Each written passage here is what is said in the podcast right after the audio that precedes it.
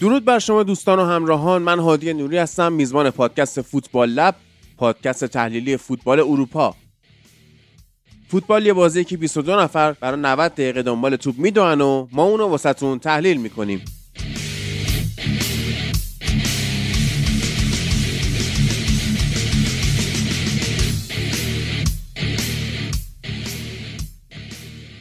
یعنی پینوکیو بعد 50 قسمت آدم شد، اما توماس توخل سالهاست که به همون وضعیت داره ادامه میده و با روباه مکار و گربه نره میپره و اینجوریه که وقتی که به بایر لورکوزن 3-0 میبازن و کاملا دامینیت میشن، لیروی سانه وینگر بایر مونیخ میاد مصاحبه میکنه، میگه توخل اومد به تیم من و تبدیلش کرد به چلسی، که این واقعا حرف زشتیه. دوستان قسمت 50 فصل 6 فوتبال لب رو در کنارتون هستیم. از اون اپیزودایی که من واقعا خودم دوستش خواهم داشت، در ادامه بهش رفرنس خواهم داد چون کار بسیار سنگینیه. ساعت 1:18 بامداد روز دوشنبه 23 بهمن و من در کنار فرید عزیز نشستیم و میخوایم براتون 2 هفته لیگ انگلیس رو صحبت کنیم به اضافه 3 بازی دیگه به صورت اکسترا، لا خیلی کوتاه البته.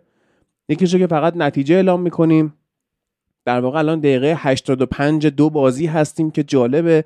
بارسلونا با گرانادا 3-3 مساوی ان و از اون برم دقیقه 81 بازی بود فکر میکنم که به حال آقای سباستیان آلر گل زد و ساحل آژ داره قهرمان جام ملت‌های آفریقا میشه. 2-1 از نیجریه جلوس، گل اول رو هم فرانکسی زده. این اپیزود سنگینیه. حالا چی شد که ما 2 هفته انگلیس داریم؟ چون هفته پیش انگلیس رو صحبت نکردیم. چرا صحبت نکردیم؟ به چند علت. یکی این که ماشاءالله همه بچه‌ها مسافرتن، یعنی مهدی آرسنال مثلا بلند شده رفته مسافرت، بعد از اون و گلرخ بلند شده رفته مسافرت دوباره، یعنی این به یه دلیل اون به یه دلیل. این آرسنال لیورپول برد میخواست شادی کنه، پاشد رفت قش مثلا، بعد اون یکی لیورپول به آرسنال باخت بلند شده رفته کیش تراپی کنه، یعنی لذت شو ببره. بعد از اون ور تو قسمت قبلی که با شکیب بودیم شنیدید که واقعا یه بیماری تنفسی طور گرفته نمیتونه صحبت کنه. محمد حیدری پریشب رفت بیمارستان چون صداش در نمی اومد، یعنی اصلا حرف طولانی مدت نمیتونه حرف بزنه. بعد میمونه کی؟ میمونه مثلا ایلیا که درگیر کارا بود و نمیتونست بیاد، یه مقدارم حالا کسالت داشت. و از اون من مثلا نویدم رفته بود مسافرت دوباره. خب بعد همه اینا رو جمع کن بس کنار هم، شما به چه سوالی میرسی؟ میگی مگه فرید نبود؟ مگه همش دوتایی کاری که فرید کجا بودی؟ درود بر تو هادی، درود به شنونده‌های عزیز. منم آدمم بالاخره تو این جمع، فقط من آدم نیستم. نه نشستم خونه دارم تدوین میکنم ویدیو جدید یوتیوب با بازیگری فرید. نسبت خر اگر 3 ماه اینجوری کار کنه گیرپاج میکنه. من پاره شدم. من واقعا نمیخواستم، مجبور بودم برم، یعنی اصلا این 3-4 روز نبودم، دوباره هستم، دوباره قرار فوش بخوریم با هم دوره هم. آره اب نداره، حال میده، اصلا مشکل داریم، دیوونه ایم ما. و خب هستیم. حالا عذرخواهی میکنم اگه به خاطر من تأخیر ایجاد شده، 1 هفته شده 2 هفته، عوضش این هفته خوب میگیریم، همینجور پشت سر هم میگیریم، همه رو میگیریم. قراره یه سری به آفریقا بزنیم، یه سری به آسیا بزنیم، یه سری به اقیانوسیه بزنیم و در کل منظورم اینه که حالا الان میخوایم تلافی کنیم این نبودمون تو این چند روزو، که همونجور که بچه‌ها تو کامنت ها هم گفته بودن که چرا نیستین و من عذرخواهی میکنم و حالا برگشتیم و سری پشت سر هم اپیزود میدیم. آره اگه میتونستم واقعا تنهایی این کارو بکنم میکردم، ولی من به یکی احتیاج دارم بشینم برای اون توضیح بدم. خب یعنی میکروفون خالی کافی نیست، یعنی مونولوگش نمیخوام بکنم واقعا. قطعا از شنیدن صدای گوشخراش من به تنهایی هم خسته خواهید شد. الان کلی کامنت میاد که نه تو صدات خیلی قشنگی، اینو ندیدن این کامنت ها، من دوست ندارم. خب بعد عرضم به خدمت شما که اسپانسر این قسمت هم کافه هتریکه که به حال ما خودمونم دوباره یه ذره حالا سرمون به لحاظ کاری خلوت‌تر بشه شروع می‌کنیم میریم. من اتفاقا فرید بازی لیورپول و آرسنال رو رفتم کافه هتریک و همونجوری که دوستان توی اینستاگرام فوتبال لب دیدن که باید برن پیج جدید رو فالو کنن، اونجا دیدن که من با بدل محمد صلاح عکس گرفتم اونجا و واقعا عکس جالبی شده. آدم عجیبی بود و دوست دارم یه روز به عنوان مهمان دعوتش کنم توی فوتبال لب و خیلی عجیب بود فرید، مثلا همچین آدمی من تو زندگیم ندیده بودم. بعد آره اینو دعوتش کنیم بیاد و خلاصه عطری خیلی جای جالبی شده جدیدن. بعد تو منوشون هم یه آیتم اضافه کردن که بعد بریم بخوریم واقعا. یه سیب زمینی ویژه است که توش قارچ درسته داره. اگه برید متوجه میشی که چقدر چیز خفنیه. و تمام بازی‌های فوتبال رو در سراسر جهان که برگزار بشه کافه هتریک برای شما پخش میکنه. یه امکان جدیدم اضافه کردن که علاوه بر اینکه بازی‌هایی که از تلویزیون پخش زنده میشه شما میتونید نگاه کنید، بازی‌هایی که پخش زنده نمیشه هم براتون حالا یا از طریق پلتفرم‌های پخش آنلاین داخلی یا حتی لینک‌های خارجی هر چی بخواید براتون اونجا پخش میکنن و لذتشو میبرید. و من باشون صحبت میخوام بکنم، یه آفر جذابم بذارن، حالا آفر رو نمیگم چیه که حالا شاید مخالفت بشه خب، ولی یه آفر خیلی جذابی قراره گذاشته بشه، حالا یا اونی که من میگم یا اونی که خودش میگه، ولی در هر صورت در روزهایی که فوتبال برگزار نمیشه هم شما برید کافه هتریک، اتفاقات جالبی براتون خواهد افتاد. کجاست؟ یوسف آباد، تقاطع فتی شقاقی و بیستون، روبروی اون کبابیه که کلا بوی کبابش اون استانو برداشته، ولی کافه یه جای دیگه است. واقعا حتما برید سر بزنید. و تازه یه آشپزخونه کلا، یعنی یه آشپزخونه داشتن یکی دیگه هم اضافه کردن. آره، من که سفارش‌های شما سریعتر به دستتون برسه و کیفیتش هم بالا باشه و آشپز ایتالیایی استخدامی، کار عجیب غریبی کردن. خلاصه بریم سراغ بازی‌ها. فرید، من نتایج لیگ انگلیس رو هی دوست دارم اعلام کنم. هی یه چشم به بازی نیجریه و ساحل آج، یه چشم به بازی بارسا و گرانادا که 8 دقیقه وقت اضافه گرفتن که عقب بود اصلا بارسا، و یامال دقیقه 82 دقیقه همزمان با سباستیان آلر گل زد. بازی نیجریه حالا ببینید وقت اضافه چقدر می‌گیره، تموم شد فکر کنم، نمی‌دونم. حالا خلاصه که اینجوریه، سالاش داره تعویض دقیقه آخره میکنه که وقت تلف بکنه و انشالله بره واسه قهرمانی. بعد توماس مولر آخه مصاحبه کرده، همونجا که تو ویدیو پست 10 توی یوتیوب دوستان دیدم مولر رو به عنوان رام دوتر، ازش پرسیدن که آقا مشکل از توخله، گفته اصلا ما این بازیکنایی که داریم خیلیامون حتی به مربی احتیاج نداریم واسه قهرمانی بوندسلیگا و بردن این بازی‌ها. یعنی اومده به حال به عنوان بزرگتر تیم فشار رو از روی فکر کن چی شده که مولر باید فشار رو از روی مربی کم کنه. بعد اومده گفته نه اینطوری نیست و فلان و منتها. خب بودار دیاز دیگه، وقتی شما میری هری کین و اریک دایر رو از تاتنام میاری و اریک دایر فیکس بود، همون خندیدم اون موقع. بعد به قهرمان نشدن بگی تقدیر. یعنی یه سالی که هری کین اومد جام بگیره، گریمالدو و فرینگپونگ نذاشتن که فرید بهمون قول داده که یه ویدیو در مورد اصلا سبک بازی بایر لورکوزن توی یوتیوب درست میکنه و قطعا اون ویدیو رو هم با هم خواهیم داشت و لذتش میبریم. تاپیک بسیار قشنگیه. فرید، بیا از بازی بایر لورکوزن شروع کنیم اول، بعد اصلا بریم سراغ لیگ انگلیس. این آخه داغ، چیکار کنم؟ بایرن باخته، اونم چجوری باخته. یعنی فرینگپونگ اصلا تو بازی نبود، اومد تو گل زد. گریمالدو هم که اصلا هیچ دیگه، آدم چی بگه. دقیقاً همینطوره. فرینگپونگ به آمار 10 پاس گل رسیده تو این فصل بوندسلیگا، یک آمار وحشتناک. وینگ بک های بسیار تاثیرگذار و استانیشیچی که وینگ بک سمت راستشونه، بازیکن خود بایرن بوده و قرضی اومد تو این تیم و همین الانش هم هنوز معلوم نیستش که بتونن دائمیش کنن و احتمال زیاد برمیگرده بایر مونیخ.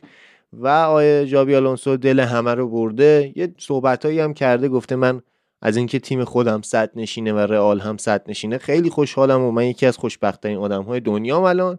که اینم جمله عجیبیه. نظرت در واقع چیه؟ می‌خوای چی بگی؟ می‌خوای کجا برگردی؟ می‌خوای چی بگی با این جمله؟ لیورپول هم صدر جدوله ولی اونو نگفته. این بده. این بده. و خب حتی اگه آدم منطقی بود باید دنبال جایی بود که مربیش داره میره، نه جایی که مربیش تمدید کرده یه ماه پیش. ولی خب در مورد رئال صحبت کرده. در مورد تاکتیکش باید بگیم که خب بعد اومدن ژاکا به وسط زمین، این 3-4-3 که این با تیم بازی میکنه، دقیقاً باید بگیم 3-4-2-1.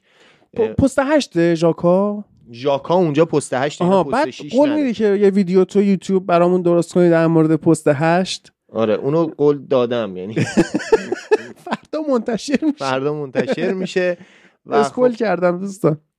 خداییش خیلی جذابه. یعنی بیان از دروازه که شروع کنیم، تو دروازه‌بان مطمئن دارن که زیاد رو زمین باش کار نمی‌کنن، قرار نیست چون حالا مثلا شاگردای گواردیولا بوده با دروازه‌بان رو زمین کار کنه و اینا. تو دفاع یه دونه دفاع وسط پا چپ به نام هینکاپی داره. این هینکاپی دفاع چپ دفاع وسطه، خب کاملا باز میشه، پشت فضای گریمالدو رو پر میکنه. تاپسوبا اونوره.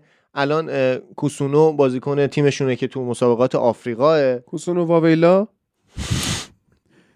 و خیلی بهونه میگیره به نظرم. خیلی اسمای بعضیا بده.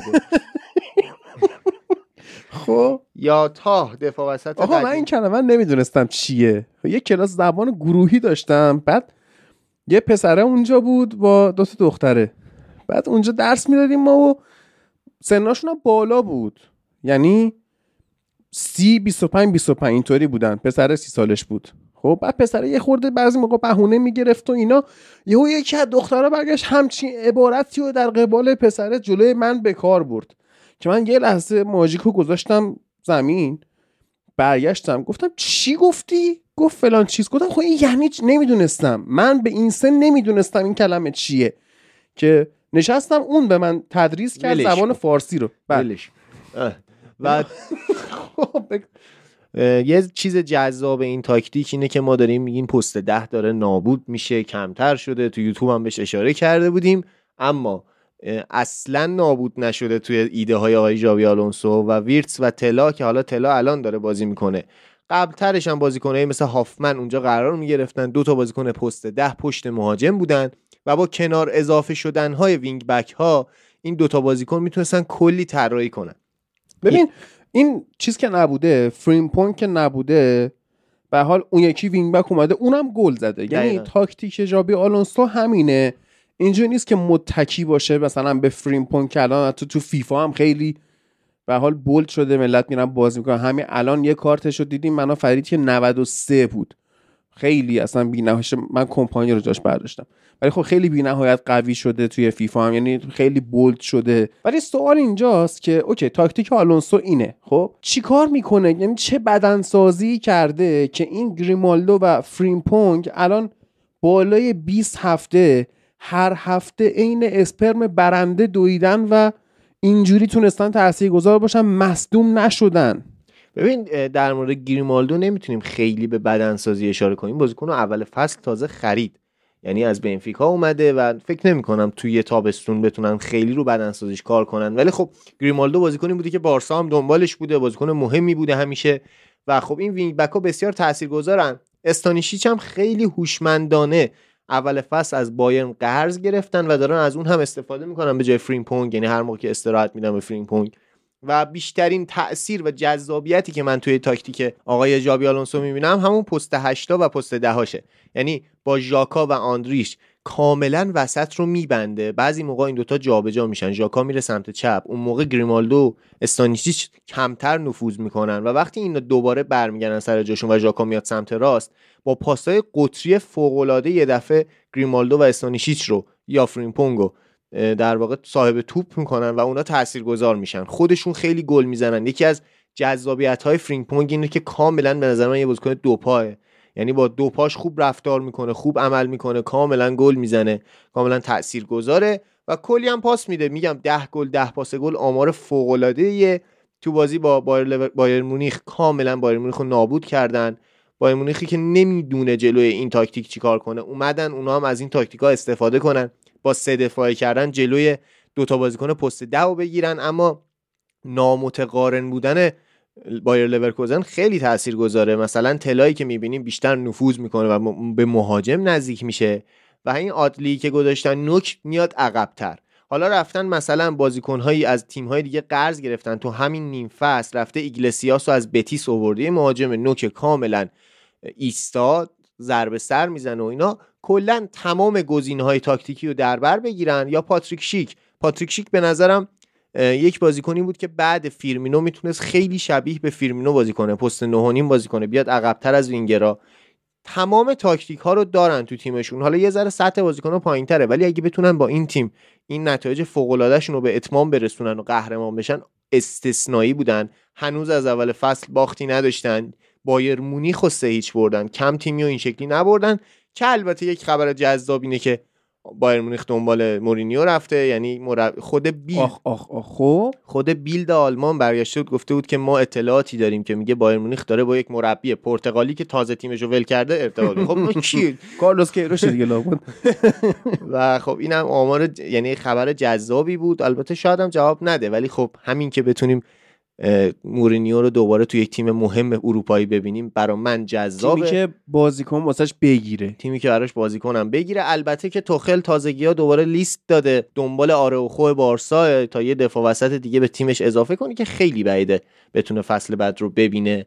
هرچند که این خریدایی هم که براش میکنن عجیبه، همه رو قرضی میگیرن مثل دایر یا مثلا هری کین که اول فصل براش این همه هزینه شد، ولی خب اگه هری کین باشه و مورینیو کار کنه، هم مورینیو باش کار کرده، هم قطعا میدونیم که میتونه ازش بهترین استفاده ها رو بگیره. خب ببین فرید، الان یه اشکالی که هستش، ببین کیم از آسیا برگشته بود بعد حذف کره، خب یه مقدار از جریان بازی‌ها خارج شدن، توی یه لیگ دیگه‌ای رفته بود بازی کرده بود، که لیگ منظورم سطح دیگه‌ای از فوتبال رفته بود بازی کرده بود، که خب قطعاً با این تمپویی که لورکوزن ارائه میکنه شکست خواهد خورد. اریک دایر که اصلا مامانش فیکس نمیذارتش، اوپامکانویی که افت کرده بعد از اون دوره درخشانش توی لایپزیگ، گورتسکایی که خیلی ظریف‌تر بازی می‌کرد، بعد اومدن بدنسازی روش انجام دادن، خیلی گنده‌تر شد، اما از وقتی گنده‌تر شده یه مقدار اون تکنیکش و سرعتش اومده پایین. به حال شما نمی‌تونی همه چی رو با هم داشته باشی دیگه. و مثلا من حضور یکی مثل پاولویچ رو نمی‌فهمم، بوئی رو نمی‌فهمم، مزرعویی به نظر من در حد بایر مونیخ زاکو تاکتیکا رو شماتیکو در واقع نگاه می‌کنی، جفتشون 3-4-2-1 انگار دارن بازی می‌کنن، شبیه همه، ولی اصلا این کجا و آن کجا.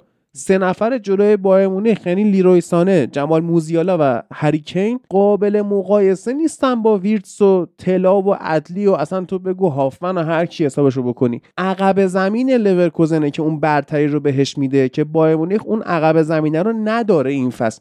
یعنی تو بگو آقا توخل اومده تیمو تبدیل کرده به چلسی، همون اسکواد چلسی رو اگه بایر مونیخ داشت تو عقب زمین کلا بگو همین انزو فرناندز مثلا بایر مونیخ داشت چه اتفاقی میافتاد، یا مثلا به جای اریک دایر مثلا حالا یه دفاع درست حسابی داشت، هم تییاگو سیلوا داغون شده رو مثلا داشت به جای اریک دایر، چقدر تفاوت ایجاد میکرد. بایر واسه عقب زمینش هزینه نکرد، هزینه کرده، دلیختو با اون قیمت بخری، اوپامکانو با اون قیمت بخری، ولی خب وقتی مین آفرین، ولی اون هزینه‌ای که شده انگار نشده دیگه، یعنی انگار موثر نبوده. آره ولی این که بگی حالا مثلا با اومدن آراوخو چیزی درست میشه خیلی بعیده. نمیشه. چرا؟ چون عملکرد دفاع وسط خیلی ربط داره به عملکرد پست شیشت. دقیقاً. و اصلا این تیمی نیستش که بتونه تاثیرگذار باشه. همین بوئی که از گالاتاسرای آوردنش همین تو ژانویه خیلی دونده خوبیه، خیلی میتونه مثل وینگ بک‌های تیم بایر لورکوزن جلو عقب بشه، اما تو آیا میتونی اون ریتی که آیا ژابی آلونسو از ویرتس و هافمن میگیره رو از جمال موزیالا و سانه بگیری؟ جمال موزیالا و سانه جزو بهترین بازیکن‌های بایر مونیخ تو این فصل بودن، اما شکل تاکتیکی که اینا بازی میکنن خیلی فرق میکنه. هری کین خیلی میاد عقب‌تر و اون چند نفر همزمان با هم حمله کردن توی بایر مونیخ چیزی نیستش که بتونی کل فصل باهاش جواب بگیری، در حالی که انتقال توپ بایر لورکوزن خیلی فوق‌العاده است. میگم یک پازلیه که با سه تا دفاع وسطی که یکیش دفاع چپ هم بازی کرده میاد، اما بر اضافه میشه گریمالدو و استانیشیچی که بی‌محابا حمله نمی‌کنن، در موقع درست به حمله اضافه میشن، ویرتس و هافمنی که میدونن کی فضای کناره رو خالی کنن برای وینگ بک‌ها و کی برن تو فضای کناره قرار بگیرن و این وینگ بک‌ها باشن که کات اینساید کنن بیان داخل. و حالا اون وسط سه تا بازیکن دارن که بسیار تاثیرگذاره. به نظرم که این تیم بایر لورکوزن تقریبا میشه گفت قهرمان این فصل شده، باید بهش احترام گذاشته بشه و خب فوق‌العاده بوده. یعنی این پازل تاکتیکی کامله. حرکتی هم که خیلی بولد شد کاری بود که نه کلوب کرده، نه گواردیولا کرده، نه فرگوسن کرده، هیچکی نکرده، نه ونگر کرده، که بعد بازی که داشتن تشویقش میکردن اومد از تماشاچی‌ها خواست که دستیارهای منو تشویق کنید که واقعا تاثیرگذار بودن. مثلا گفته بودیم سالهای پیش توی فوتبال لب که مثلا گواردیولا هولوهوش 25 نفر فکر میکنم تیم آنالیز فقط داره که اینا میرن بازی‌های کل دنیا رو نگاه میکنن، آنالیز کنن، به این گزارش بدن. ولی مثلا اگه ما نمیگفتیم شما میدونستی، ولی آلونسو خودش میاد دستیاراشو نشون میده. حالا شاید زود باشه واسه این حرکت، بعد موقع این کارو بکنی که قهرمانیت قطعی شده باشه، جلو جلو ذوق نکنی، شاید جلو جلو ذوق کردن کارشو خراب بکنه. و باید تو روزهای آخر مثل پارسالی که دورتموند اونطوری باطل کرد، شاید لورکوزن اتفاق براش بیفته، باید مثل پارسال قهرمان بشه. ولی به هر حال کاری که تا اینجا آلونسو انجام داده واقعا قابل تقدیره و اونو به یکی از بهترین مربیای این فصل فوتبال اروپا تبدیل کرده. دقیقاً همینطوره. دلبوسکه یه بار بازی تیم بی سوسییداد که اون موقع سرمربی ژابی آلونسو بود رو رفته بود دیده بود و گفته بود که سال 2021 و گفته بود که قطعاً این مربیی که همه دوستش خواهند داشت و مربی بزرگی در راهه. واقعاً هم همین جوریه. کسی که بالاخره با مورینیو کار کرده، با دلبوسکه کار کرده، با گواردیولا کار کرده، قطعاً میتونه یک مربی خوب ازش در بیاد. و یادمه که همون موقع که برای تیم آی گواردیولا تو بایرن بازی میکرد هم از نظر تاکتیکی خیلی با هم ارتباط و تبادل داشتن و خیلی هم تاثیرگذار بود. اون 3-2-3-2 که بازی میکردن رو ژابی آلونسو بود که میفهمید کی باید دفاع وسط باشه، کی اون پست 6 جلوش باشه و خیلی تاثیرگذار بود.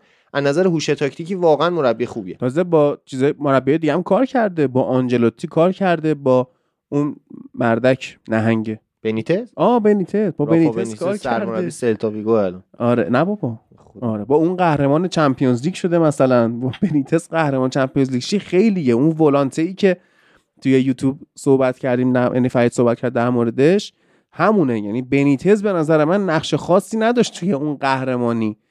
اون ولانته بنیتز توی جای زندگیش نقش با رینا مثلا میومد فوتبال، بود چه توی لیورپول چه تو ناپولی، مثلا رینا دروازه‌بان مورد علاقه طرف بوده. خلاصه که حالا مفصل توی یوتیوب در مورد تاکتیک‌های ژابی آلونسو توی در واقع بایر لورکوزن صحبت خواهیم کرد. اون بازیان تموم شدن فرید. نقش بازیکن‌های سابق من یونایتد خیلی جالب بوده. مثلا توی همین لورکوزن ما 2 بازیکن داریم، تیموتی فوسومنسا که ما اون موقع که بود بهش میگفتیم تمساح و این استاد کووار دروازه‌بان ذخیره ما که قرض دادیم به اینا. بعد دوباره نقش بازیکن‌های سابق یونایتد فاکوندو پلیستری توی بازی بارسا و گرانادا، یه گل یه پاس گل. یا مثلا امروز میسن گرین‌وود تو بازی خطافه یه دونه پاس گل داد، یه کارت زرد. یعنی من نوتیفیکیشن گرین‌وود رو روشن کردم، فقط همون یه نفر رو که حالا خطافه خیلی مهم نیست، ولی خب این کارا رو داره انجام میده. و اینم میگم 3-3 تموم شد و ساحل عاج هم به سلامتی قهرمان جام ملت‌های آفریقا شد. حالا که قهرمان شد بگیم که تیمی که قهرمان شد و میزبان مسابقات بود تو دور گروهی 2 بازی اول رو باخت، سرمربیشون رو اخراج کردن و بازی سومو بردن، با 3 امتیاز جزو تیم‌های سوم برتر اومدن بالا و الان قهرمان شدن. شما به آفریقا خوش اومدی، وسط مسابقات سرمربی رو اخراج میکنن و قهرمان میشن. یعنی یا ابوالفضل، یعنی این چی بود؟ یعنی ما ندیده بودیم که هیچ وقت وسط مسابقات سرمربی عوض شه و اون تیم قهرمان بشه. یعنی خدا به خیر کنه. بله، ابراهیم سانگارا هم حضور داره توی این تیم، یکی از بازیکن‌های مورد علاقه فرید. ما یه سری بازیکن مورد علاقه داریم خب که اصلا شاید مورد علاقه هیچکی نباشن، ولی یه سری بازیکن آدم دوست داره دیگه. مثلا چه میدونم، فرید شاید سانگاره دوست داره، شاید هالکو دوست داره، من از اون ور یلاویچ دوست دارم، کنکو دفاع راست سابق دوستان. یعنی اصلا یه سری بازیکن، این بازیکن خاصیه و باید بهش توجه بشه. دوستانی که مثلا میرن فیفا آلتیمیت بازی میکنن، چون مهدی ما بازی میکنه، یه ذره باید بینششون رو گسترش بدن. ما سعی میکنیم یه مقدار در مورد فیفا آلتیمیت به جای اینکه در مورد فوتبال فانتزی صحبت کنیم، در مورد آلتیمیت صحبت کنیم که دوستان توی این روزها اگه شما رفته بودید راسموس هویلوند رو خریده بودید تو روزهای هفته‌های قبل، یعنی میتونستید با قیمت خوبی بفروشید. من مثلا 2 هفته پیش واسه مهدی پیش بینی کردم که اتفاق خوبی میفته، رفتم واسش کوبی ماینو رو خریدم به قیمت 300 تا کوین، الان مینیمم قیمتش شده 5000 کوین. یعنی سود دیگه. بله. چند درصد سود میخوای تو از یه معامله؟ انقدر. خب بیاید این کارا بکنید. یه دقیقه قبل از که رد شیم از آفریقا بگم که دروازه‌بان دوم کامرون، حالا چرا دوم؟ چون دروازه‌بان اولشون اونانا بود، اخراجش کردن. دروازه‌بان دوم کامرون هم پسر عموی اوناناست و با سوتی اون حذف شدن. یعنی آره، خانوادگی اذیت میکنن. بعد مثلا آفریقای جنوبی به مراکش گل زده، مراکش رو حذف کرده، خوشحالی کریستیانو رونالدو کردن. چرا خوشحالی که من یه رب داشتم فکر می‌کردم چرا بازیکن آفریقای جنوبی تو بازی با مراکش باید خوشحالی کریستیانو رونالدو کنن که یادم افتاد. یعنی خوندم خبرشو که اینا در تلافی این که مراکش پرتغالو حذف کرده اومد تو جام جهانی قبل، اومدن اینجوری هرس مراکشو در بیارن. اصلا خیلی عجیب بود. آره این آیوری کوست یا ساحل عاج، آیوری کوست بازیکن‌های خوبی هم داره دیگه. سباستیان آلر مثلا گل زده، فرانکسی، ژان میشل سری سابق فولام مثلا اینجا بازی میکنه، یا تو دفاع سرژ اوریا رو دارن. واسه آفریقا اسکواد خوبی دارن، اما عجیب بود که مثلا یه تیم مثل سنگال که چقدر اسکواد خوبی داشت به هیچ جایی نرسید، یا مثلا حالا پنالتی آفریقای جنوبی حذف بشه. آره محمد صلاح مثلا رفت اونجا یه کاری بکنه، رفت اونجا خیلی اتفاق بدی افتاد. یعنی اگه صلاح میدونست که این شکلی قراره بشه قطعا قبول نمی‌کرد که به این رقابت‌ها بره که اونجوری به آرسنال ببازن. یعنی خیلی تاثیرگذار بود این جام ملت‌های آفریقا توی حداقل لیگ برتر انگلیس که بهش میرسیم. کلا جام خاصی بوده، 8 تیمی که این دفعه اومدن بالا هیچ کدومش 8 تیمی نبودن که تو جام ملت‌های قبلی اومدن بالا، خیلی عجیبه.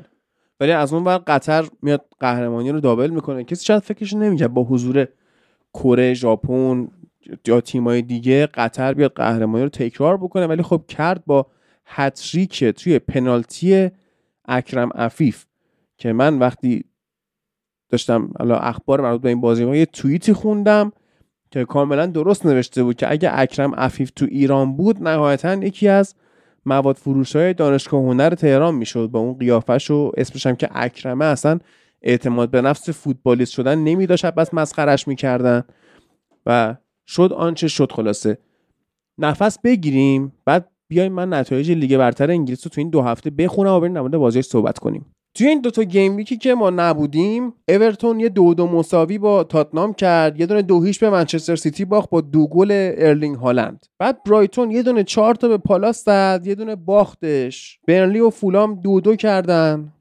نیوکاسل و لوتون تاون یه بازی 4-4 مساوی کردن. خیلی هفته پرگل عجیب غریبی بود. رکورد تاریخو زدن. بله. استون ویلا 5 تا تو خونه شفیلد به هیچ زد. بورنموث و فورست 1-1 مساوی کردن. چلسی 4-2 از وولز باخت که البته رفت تو جام حذفی، برنده شد، به فینال رفت. عرضم به خدمت شما که یونایتد 3-0 وست هم رو برد. وست همی که امروز هم 6 تا از آرسنال خورد. خود آرسنال 3-1 لیورپول رو برد که یکی از مهمترین بحث‌های این قسمتمون خواهد بود که این اصلا چه اتفاقی افتاد اینطوری شد. برنتفورد 3-1 به من سیتی باخت و حالا گفتم 2-0 هم اورتون رو برد. فولام دوباره برد 3-1 برموس رو برد. لیورپول 3-1 برنلی رو برد. لوتون اما که با نیوکاسل 4-4 کرده بود از شفیلد تو خونه خود لوتون 3-1 باخت. شفیلدی که هفته پیش 5 تا از ویلا خورده بود. تاتنام بود که به حال برایتون رو 2-1 برد. بعد وولزی که همر میبرد جلوی یونایتد اونجوری درخشان بازی کرد، از ثانیه‌های آخر از کوبی ماینو گل خورد، یا مثلا 4 تا به چلسی زد تو خونه خودش، 2-0 از برنتفورد باخت. نیوکاسل رفت به خونه فورست و 3-2 بردش. وست هم که گفتم چه اتفاقی افتاد و ساعتی پیش بودش که استون ویلا توی ویلا پارک به من یونایتد باخت و به حال راسموس هویلون اون روند بسیار عالی خودش رو ادامه داد. فرید اصلا برام مهم نیست که از چه بازی شروع کنیم، میتونیم از اول به آخر بریم، میتونیم از آخر به اول بریم، یعنی اصلا بازیامون ترتیب زمانی نداشته باشه دیگه، همینجوری بگیم بریم جلو. اصلا از همین بازی ویلا و من یونایتد شروع کنیم که به حال هویلون موفق شد رو پاس گل آقام هری مگویر گل بزنه. یه ضربه ایستگاهی بود، به حال مگایر با سر پاس داد و افتاد جلو پای هویلوند و اونم به راحتی به گل تبدیلش کرد. کلا به این بازیکن پاس بدی چارچوبو میشناسه. خب یه ایرادی که خیلی‌ها میگرفتن این بود که ارلینگ هالند توی دورتموند بازیکنیه که کلا گل‌هایی که میزنه تپینه، یعنی تو آسون‌ترین موقعیت نزدیک به خط دروازه توپو بهش میرسونن و اونم میکنه توش.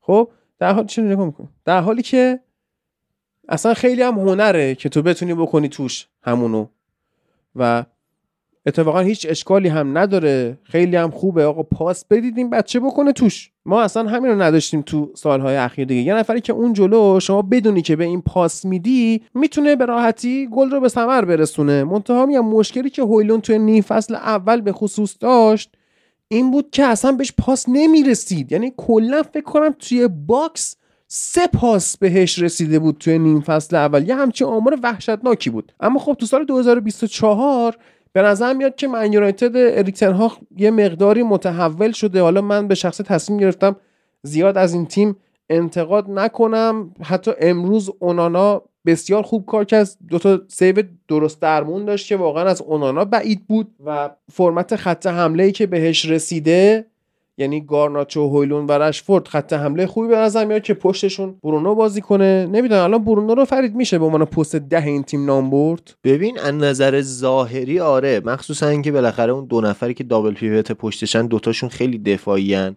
و خب فاصله بین هافبک و حمله زیاد میشه اگه بخوان اون رو تا همونجا وایسن، ولی من اسمشون نمیذارم پست 10، چون به نظرم خیلی بیشتر از یه پست 10 دوندگی داره، خیلی عقب میاد، کناره میره، میاد وسط و خب حالا خیلی من رو اسمش الان نمیخوام در واقع تاکید بکنم. دنبال اینم که ببینم چرا وینگرهای تیم راه افتادن الان، چرا گارناچو و راشفورد دارن کاریو میکنن که تا الان نمیتونستن بکنن.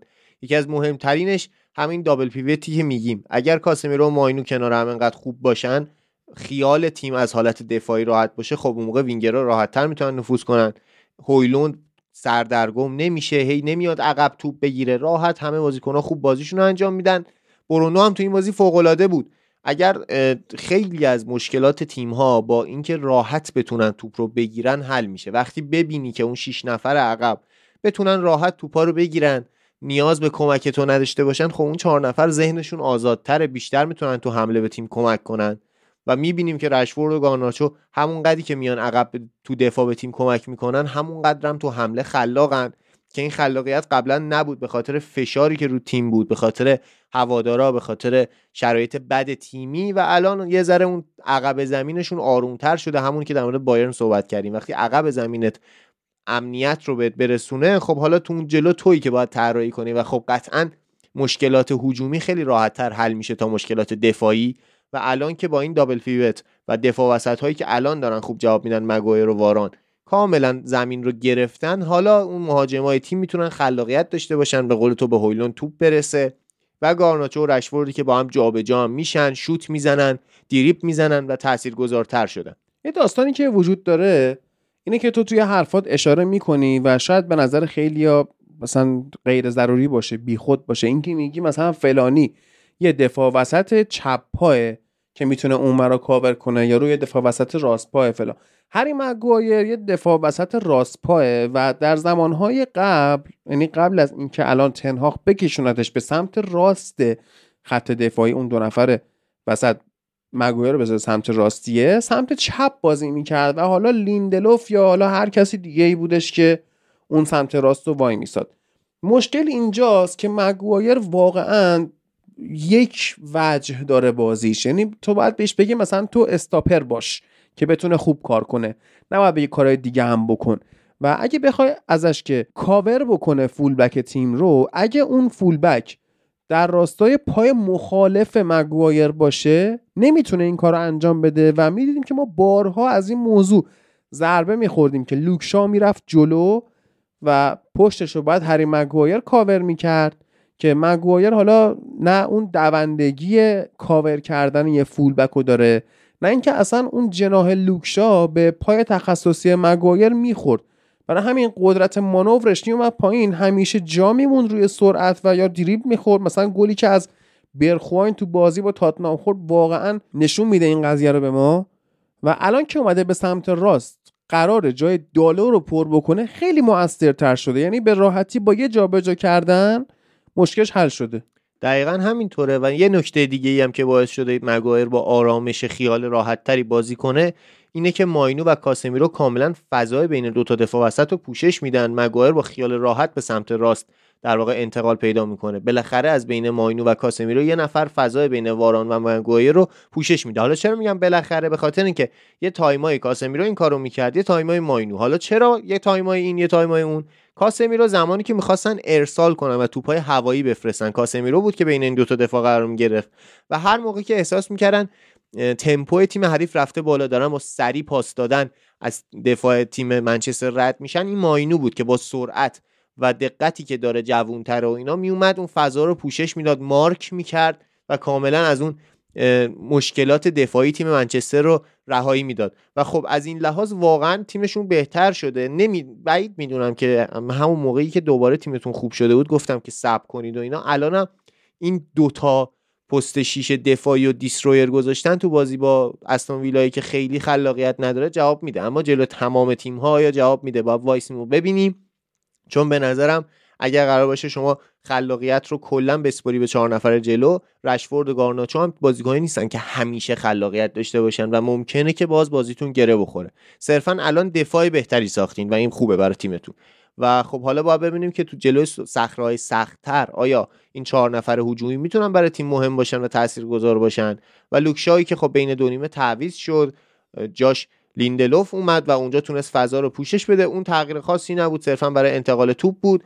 و گفتن لوکشا یه مقدار مصدوم شده و تنها گفتش که حالا من به خاطر احتیاط کشیدمش بیرون، خیلی مصدومیت سختی نیستش. ولی خیلی کماکان همه دارن از کوبی ماینو تعریف میکنن و یعنی گرس تاوتکیت هم اومده برای اینکه پشیمونش کنه، به کشورهای آفریقایی بره، به تیم‌های ملی آفریقایی در واقع. حالا یادم نیست اصلیت قنایی بود کجایی بود، برای اینکه پشیمونش بکنه که نره اونجا. میخواد تو همین سن و سال دعوتش کنه به تیم ملی انگلیس و حتی وعده بودن توی اسکواد یورو هم بهش بده که زوده. به نظر من بعیده، زوده، نباید این کارو بکنن.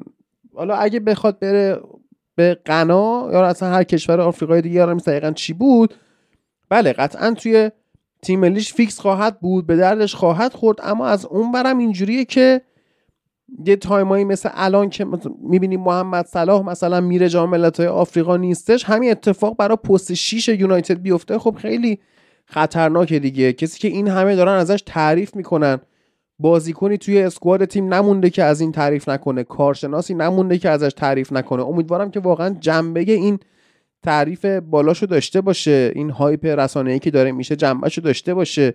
فعلا حالا کارت فیفاش برنزیه، بعد این وقتی سیلور میشه، گلد میشه، چه اتفاقایی براش میفته، یا اصلا به اونجا میرسه یا نه، مثل خیلی از استعدادهای سوخته دیگه میشه که من سفت اعتقاد داشتم به لحاظ توالی زمانی حساب بکنی. بعد از دیوید بکام ما خروجی خوبی از آکادمیمون نداشتیم. تام ایسن گرین وود یعنی راشفورد رو هم حساب نمیکنم باز خروجی درست، و کوبی ماینو یکی از اونهاست و امیدوارم که این بازیکن خراب نشه. داگلاس لوئیزی که گل زد اما نشون داد که جنبه سندی گوش کردن نداره، که تو آهنگ دختر اهوازی وقتی میگه که حالا همه حاضرید برای دستای بندری، بعد همه میگن آره، بعد میگه برای لرزوندن سینه چطور، بعد میگه که بریم، اونا میگن بریم، 1 2 3، بعد داگلاس لوئیز اومد رقصید. خب یه جنبه داشته باش مردک، یه گل زدی، حالا مثلا خنجر به فیل نزدی. که منو یاد آلن پاردو انداخت، مربی کریستال پالاس، که تو بازی ما منچستر رقصید و اونم باختن. یعنی اولش که هرکی جلوی یونایتد برقصه میبازه. زود خوشحال نشید، کلا تو زندگیتون زود خوشحال نشید، وایسید تموم شه همه چی بعد خوشحال بشید. خیلی زایه بود. بعد آخه بدبختی اینه که لینگارد بیاد گل قهرمانی اف ای کاپو بزنه، که این واقعا تحقیر بدیه. لینگاردی که تازه یادش افتاده مثل این که بعد پارتی رو کنار بذاره بره فوتبال بازی کنه، رفت شرق آسیا، بله رفت برای کره جنوبی بازی کنه، یعنی برای یه تیمی تو لیگ کره جنوبی. و خب به نظرم که من خیلی داگلاس لوئیز رو دوست دارم از نظر تاکتیکی، ولی انقدر زشت بود این کارش، انقدر اصلا چرا باید مساوی کنی خوشحالی بندری بزنه. خب خوب نبود. چرا ویلا خوب نبود فرید؟ چرا از اون پیش افتاده؟ بد شده به خاطر اینکه خیلی خشک به 4-2-3-1 داره ادامه میده. نهایتا یک 4-4-2 میکنه، این تاکتیکو ترکیبو عوض نمیکنه. خیلی هم اسکواد خوبی نداره، هنوز داره به لانگله بازی میده. دیگه لانگله باید چه بلایی سر تیمت بیاره که بیاریش بیرون؟ خیلی دفاع بدیه لانگله، یکی از بدترین دفاعاش. الان مجبور شد اینو بازی بده، اما که مجبور شد دیگه بیخیالش نمیشه و اینم خیلی بده.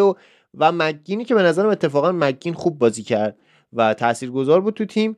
و جیکوب رمزی که حالا من دیدم الان توخل داره بایرن رو نابود میکنه، دنبال جیکوب رمزی هم رفته توخل. یعنی این بازیکن ها حالا هر چقدر خوب به درد آلمان و بایرن و اینا نمیخورن و من خیلی دوستش ندارم. جیکوب رمزی خیلی نامعلومه، یعنی نمیدونی آخر اینو یک پست 8 در نظر بگیری یا وینگر در نظر بگیری یا پست 10 در نظر بگیری، و در همه اینا هم بده به نظر من.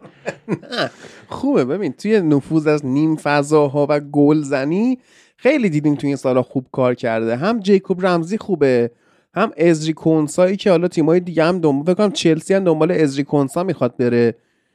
و این ویلاه یه هایپ نیم فصل توری بود و فکر نمی کنم ادامه داشته باشه این روندش. حالا اگر روند این روزهای یونایتد ادامه داشته باشه، چون یه عکسی گذاشتن یه 5 بازی مثل قضیه مهدی تو گروه چت فوتبال لب اومدن یه 5 بازی آینده یونایتد گذاشتن، گفتن به نظرتون چند امتیاز میگیره؟ مثل اون که ما هم مهدی پرسیم چند امتیاز میگیریم، این 5 تا که نگرفت، من گفتم ما از این 5 بازی 12 امتیاز میگیریم و تا اینجا همه امتیازا رو گرفتیم.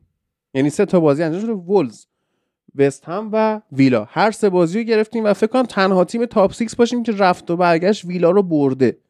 خب فکر می‌کنم این روند ادامه داشته باشه میشه با این تیم سهمیه گرفت، حتی با اون چیزایی که یاسین میگفتم، یعنی به اون نیاز نشه، چون یاسین گفت تیمای چمپیونز لیگو که زیاد میکنن یه سری تیمایی که سهمیه نگرفتن اما خیلی هیستوری غنی دارن، تاریخ ریچی دارن، اینا میان به صورت افتخاری تو اون رقابت‌ها ثابت بازی میکنن. یکیش من یونایتده که اگه سهمیه نگیره هم باز توی این خواهد بود، یعنی نقدی که به سوپر لیگ میشد توی چمپیونز لیگ قراره که به حال اجرا بشه. منتها مثلا که مشکل فقط اینه که میخواستن پولش همون تو جیب یوفا و اینا بره دیگه. حالا خلاصه که استون ویلا دفاع وسطاش ضعیفن. خب پائو تورس کجاست؟ مصدومه فکر میکنم، نمیدونم الان باید نگاه کنم، ولی پائو تورس هم نیست و خب توی هافبک هم همون کامارا لوئیزن که فقط تاثیرگذارن. من خودم هم از جیکوب رمزی بازی خوبی ندیدم، هم مگین بالاخره بالا و پایین داره، هرچند که تو این بازی خوب بود، و واتکینزی که بالاخره یک مهاجم نوک ایستا خیلی نمیتونه گزینه تاکتیکی زیادی داشته باشه. لئون بیلی خیلی نتونست بهش کمک کنه تو حمله. آخه وقتی موسی دیابی کنارش بود خیلی متفاوت بود، یعنی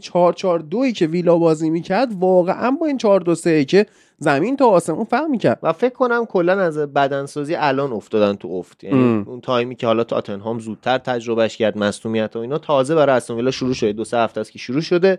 جلو نیوکاسل هم اگه اشتباه نکنم باختن و کلا نیوکاسل هم رفت و برگشت اینا رو برد. آره. و خب از این لحاظ تیم بدی شدن الان، ولی خیلی هم نمیشه گفت که دیگه تموم شد و الان دیگه میان پایین و اینا، نه تیم خوبی هستن، همچنان یه اسکواد متناسب با اینکه بتونن بجنگن برای سهمیه رو دارن. من فکر کنم ما سهمیه رو بگیریم، حالا ببینیم که در ادامه چی میشه. حالا تا اینجا که اومدیم 3-0 هم که ما وستهمو بردیم که توی اون بازی هم باز راسموس هویلون گل زد، یعنی اون رکوردش رو بگو خودت. 5 بازی پشت سر هم که گل زده، رسیده به رکورد فن پرسی و خب هنوز جا داره برای اینکه به واردی برسه، ولی خب خیلی خوب شده. فن نیستروی 11 بازی بود و جیمی واردی اتفاقا اون استریک 11 وقتی میخواست رکورد فن نیستروی بشکنه تو بازی جلوی یونایتد این کارو کرد و گل زد و بعدش هم به 14 بازی کشوند این گلزنی‌های پیاپی رو. همون گلیه که از دور شوت کرد همونجور رفت، نه از تو باکس زدش. آره. بعد حالا ببینیم که هویلون چه کار میکنه. من واقعا دوست دارم این بچه رو، از اول فصلم واقعا دوستش داشتم، پاش وایسادم. گارناچو هم توی این بازی 2 گل به ثمر رسوند، اونانا کلین شیت کرد، چقدر عجیب. ولی خب توی همون بازی بودش که آها مارتینز رو تعویض کرد و ما از دست دادیم. حالا ببینیم چی میشه دیگه، ببینیم چی میشه و در نهایت چه اتفاقاتی میفته. سوفال هم خیلی روش بحث بود که مثلا خیلی خشن بازی میکنه، سنگین بازی میکنه، مصدوم میکنه بازیکن‌ها رو. و حالا امروز سوفال جلوی آرسنال هم بازی کرد و باز خشن بازی کرد کماکان، یعنی اصلا اون روندش ادامه داد و دیدیم که حالا ساکا هم اومد 2 تا حرکت زد. آلوارز پست 6 وست هم به سرعت یه خطای ناجور روش کرد و سریع هم کارت زرد گرفت تو همون فکر کنم 4-5 دقیقه اول بازی بودش. که حرف مهدی داره درست در میاد، یعنی مثلا اینکه داورا قراره از ساکا حمایت کنن. آقا ببین بحث ما از اول این بود که آرسنال قهرمان نمیشه، خب ولی اینکه آرسنال قهرمان نمیشه دلیل نمیشه از بازی خوبش یا از برد خوبش ما چشم پوشی بکنیم. توی همین هفته اخیر آرسنال موفق شده توی لیگ 9 گل بزنه، 6 تا به وست هم بزنه، 3 تا به لیورپول که لیورپولشو بحث میکنیم، من بحث دارم روی اون بازی.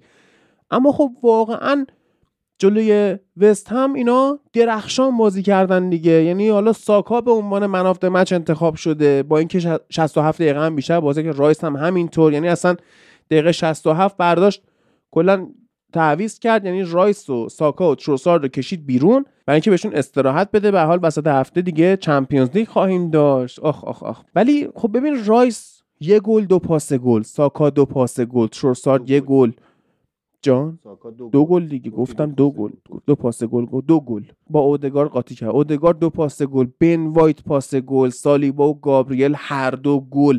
خب آدم کیف میکنه این بازیشون جلوی وست هم و من واقعا به عنوان یه بی‌طرف از بازی با اون تمپو وحشتناک آرسنال کیف کرد. 15 دقیقه اول بازی وستهمی‌ها رنگ پیرن رایا رو ندیده بودن. شاید اگه از دور نگاه می‌کردن اونور زمین رو می‌دیدن، ولی حالا ما به عنوان بیننده تلویزیونی ندیدیم. منظورم اینه بسیار درخشان و عالی بازی کردن جلوی وستهم، واقعا جای تبریک داره. کیویور هم خیلی خوب بازی کرد. هاورتز، حالا ببین همه اینا وقت شما الان مثل خیابانی بری فود موب نگاه کنی، همه اینا ریت بالایی گرفتن از جمله هاورتز.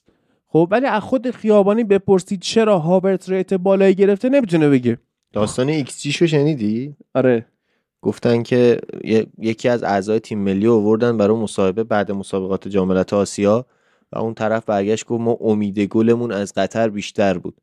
بعد خیابانی گفت پچر اونا سه تا زدن. بعد گفت چه ربطی داره؟ گفت پچر ما به چی امید داشتیم اگه اونا سه اصلا در جریان ایکس جی نبود.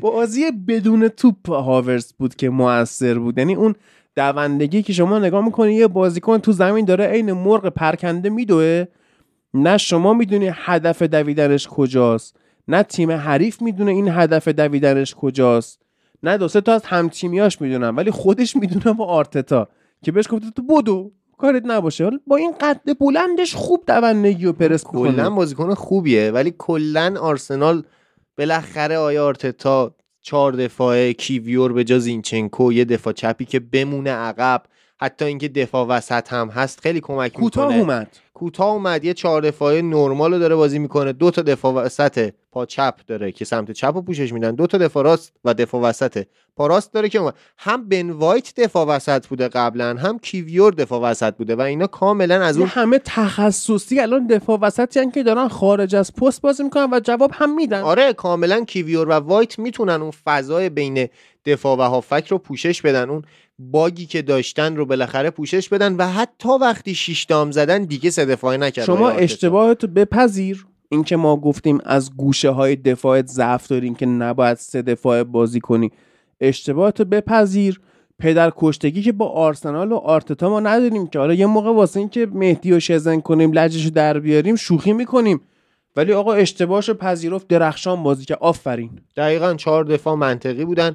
من گفتم الان دوباره نیمه اول 4-0 بردن، دوباره میاد 3 دفاعه بازی میکنه، ولی نه، ادامه داد به همون حالت نرمال. دکلن رایسی که چه گلی زد، یه شوت استثنایی از دکلن رایس که دقیقه 63 گل زدن، دقیقه 65 دکلن رایس اومد و یه شوت استثنایی زد و خب بالاخره این چند روز بازیکن‌های انگلیسی خیلی تاثیرگذار بودن، از جود بیلینگام گرفته تا دکلن رایس. حالا میدونم الان هنوزم از جود بیلینگام ناراحتی، ولی به نظرم که یک یورو جذاب رو تو هافبک انگلیس خواهیم دید. و خب اودگارد و هاورتز کاملا از اون هاف اسپیس ها استفاده میکنن، همونجوری که تو گفتی این دوتا یه ذره نامتقارنن. اودگارد بیشتر عرضی کار میکنه و هاورتز که هی میره جلو میاد عقب و تاثیرگذاره. و نبود گابریل جسوس شاید حالا من دوباره نمیخوام چیزی به آرتتا بگم، ولی بالاخره باز هم به خاطر مصدومیت گابریل جسوسه که تروزارد مهاجم نوک بازی کرده که قطعاً بازیکن بهتریه نسبت به زمانی که لب خط داره بازی میکنه. و خب الان همه چی نرماله، یه 4-3-3 نرمال میبینیم با یه سری خلاقیت‌های تیمی و با این تیم الان یکی از بهترین تیم‌های این چند هفته اخیر انگلیسه. و خوششانسی هم که آورد اینه که اون تایمی که بد بودن خورد به استراحت. آره واقعا آرسنال و من یونایتد از این استراحت بسیار خوب استفاده کردن هر دو، که میبینیم سال 2024 رو چقدر خوب آغاز کردن. آمار بازی که وحشتناک، یعنی شما نمودار مومنتوم دو تیمو نگاه کنی وحشتناک به نفع آرسناله. فقط وستهم از دقیقه 82 تا 85 یه مقدار سعی کرد به آرسنال فشار بیاره، یه ذره هم حالا مثلا از دقیقه 15 16 اینا دوستا موقعیت داشت که تو کورنر گرفت ولی خب به جایی نرسید. آمار بازی هم که خودش گویاست دیگه، 3.6 ایکس جی آرسنال داشته، 25 تا شوت، 12 تا آن تارگت، 6 موقعیت بزرگ. و مثلا وستهم خب 5 تا شوت داشته، یه دونه آن تارگت تو چارچوب در واقع داشته، 0.2 ایکس جی داشته کلا و بیش از دقت پاسا رو ببین. دقت پاسا که داغون، 93% آرسنال و 74% وستهم. 11 تا خطا آرسنال کرده، 17 تا وستهم. یعنی اینا اومدن خب خطا کردن دیگه. و چیزی که من واقعا ازش ناراحتم گزارشگر آنتنه که حالا اسمش هم نمیدونم من چیه. در زبان آلمانی جی، حرف جی انگلیسی یه تلفظ میشه. بعضی از لهجه های زبان اسپانیایی همین اتفاق براش میفته. تو فرانسوی که مثلا ژ میگن و اینا، چه اتفاقی میفته که یه بازیکن انگلیسی رو تو به جای جرد بوون میگی یرد بوون؟ یا حتی یادم یه سالهای 2014 اینا بود، پیمان یوسفی داشت گزارش میکرد به جسی لینگارد، گفت یس لینگارد. ابله انگلیسی یارو، چقدر تو گاوی، چقدر. همینو من بگم، بگو حالا ادامه. چی بگم؟ نداری هیچی در مورد این بازی؟ نه خب فکر کنم که وستهم باید مربیش عوض کنه و دیوید موستی کم کم اخراج میشه. چند هفته است که بد نتیجه میگیره، بین دو نیمه کلی از طرفداراش رفتن و خب به نظرم که دیگه تموم شده. آخه بعد ببینید چه انتظاری از وستهم میره. خیلی خرج کرد نسبت به خرجی که کرد، باید تا الان نتیجه میگیره. یعنی همون آلوارز و وارد براوز و کدوس و کلی بازیکن گرفت. از کدوس انتظار داشتم امروز یه مقدار، ولی ناامیدم شدم. وینگر نیست، حالا من کاری به این بازی ندارم، کلی بازی هم تو همون وینگر نقش خوبی داشته، ولی به نظر من کدوس وینگر نیست. و خب توی تمپو بالای انگلیس تو اگه این همچین بازیکن قلدری رو بذاری وینگر که نتونه اونقدر بدوه، اذیت میشی. یکی از قشنگی‌های زبان انگلیسی اینه که شما میتونی اسم‌ها رو به فعل تبدیل کنی. خب ما توی فارسی هم این کار رو انجام میدیم، منتها براش پسوند میاریم. مثلا اگه یه نفر هم غریبه تو خیابون ببینی که میبینی که زیاد از کلمه کاملا استفاده میکنه، میتونی بهش بگی آقا انقدر فرید بازی در نیار. خب فرید رو میای با اضافه کردن کلمه بازی و فعل در نیار، این مجموعه رو به فعل تبدیل میکنی. تو زبان انگلیسی ولی ما به راحتی خود اسمو به فعل تبدیل میکنیم. مثلا اون دروازه‌بانی که تو فکر کنم جاملت‌های آفریقا بود که 10 تا پنالتی رو گل خورد و پنالتی خودش هم خراب کرد، رسانه‌ها گفتن که حالا مثلا اون دروازه‌بانه دید ادهیا یا یه دخیا بازی انجام داد. خب توی این بازی آلفونس آرئولا دید ان اونانا، یعنی یه اونانایی بود توی دروازه که هر چی اومد و خورد و لذت برد دیگه. این چیزی که در مورد این بازی میشه گفت. ولی حالا که تا اینجا اومدیم میتونیم مستقیم بریم سراغ بازی آرسنال و لیورپول که لیورپول حتی یک گل هم نتونست به آرسنال بزنه و اون گل که به نام لیورپول، گابریل گل به خودی زده. چقدر مضحک، یعنی یکی از مضحک ترین گلای این فصل فوتبال اروپا بود. گل دوم آرسنال هم مضحک بود. فندایک اونجوری با الیسون رفتن تو هم دیگه، در نیومدن، تپین کرد در واقع. یه پاس خوبی به فندایک رسید و تپین کرد تو الیسون. افتضاح بود لیورپول، ولی آرسنال خیلی خوب بود. خیلی خوب، آرسنال واقعا خوب بود. خب اما چی رو آنالیز کرده بود؟ سوال اینجا، آرسنال چی رو آنالیز کرده بود؟ من اینجا میخوام از ساید یه مقدار، حالا چون آرسنال واقعا خیلی خوب بود، خب یه ذره از ساید لیورپولیا، از ساید گلرخی که تو تراپی کیشه. ببین ملت چه پول دارن، تراپی میرن کیش. ما باید بیایم کد تخفیف 7 آپ بذاریم برای امین ریکاوری، مردم برن تراپی، ولی دوستان میرن کیش تراپی کنن که از آرسنال باختن. ببینید شکیبم که سرش در نمیدی. داستان اینه که ترکیب فیکس لیورپول اون ترکیب فیکسی نبود که ما بهش امید داشتیم که آرسنال رو ببره.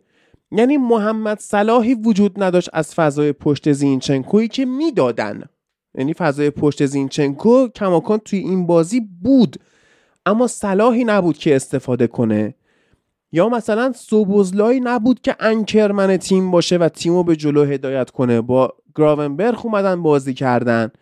یا مثلا ما فکر می‌کردیم تو بازی قبلی که وقتی این همه گل زد جلو بود، تعویض کرد آرنولد و رابرتسون رو پشت سر هم آورد تو، گفتیم پس رابرتسون خوب شده میاد استفاده میکنه، اما دیدیم که جو گومز بازی کرد، اما گوه همون.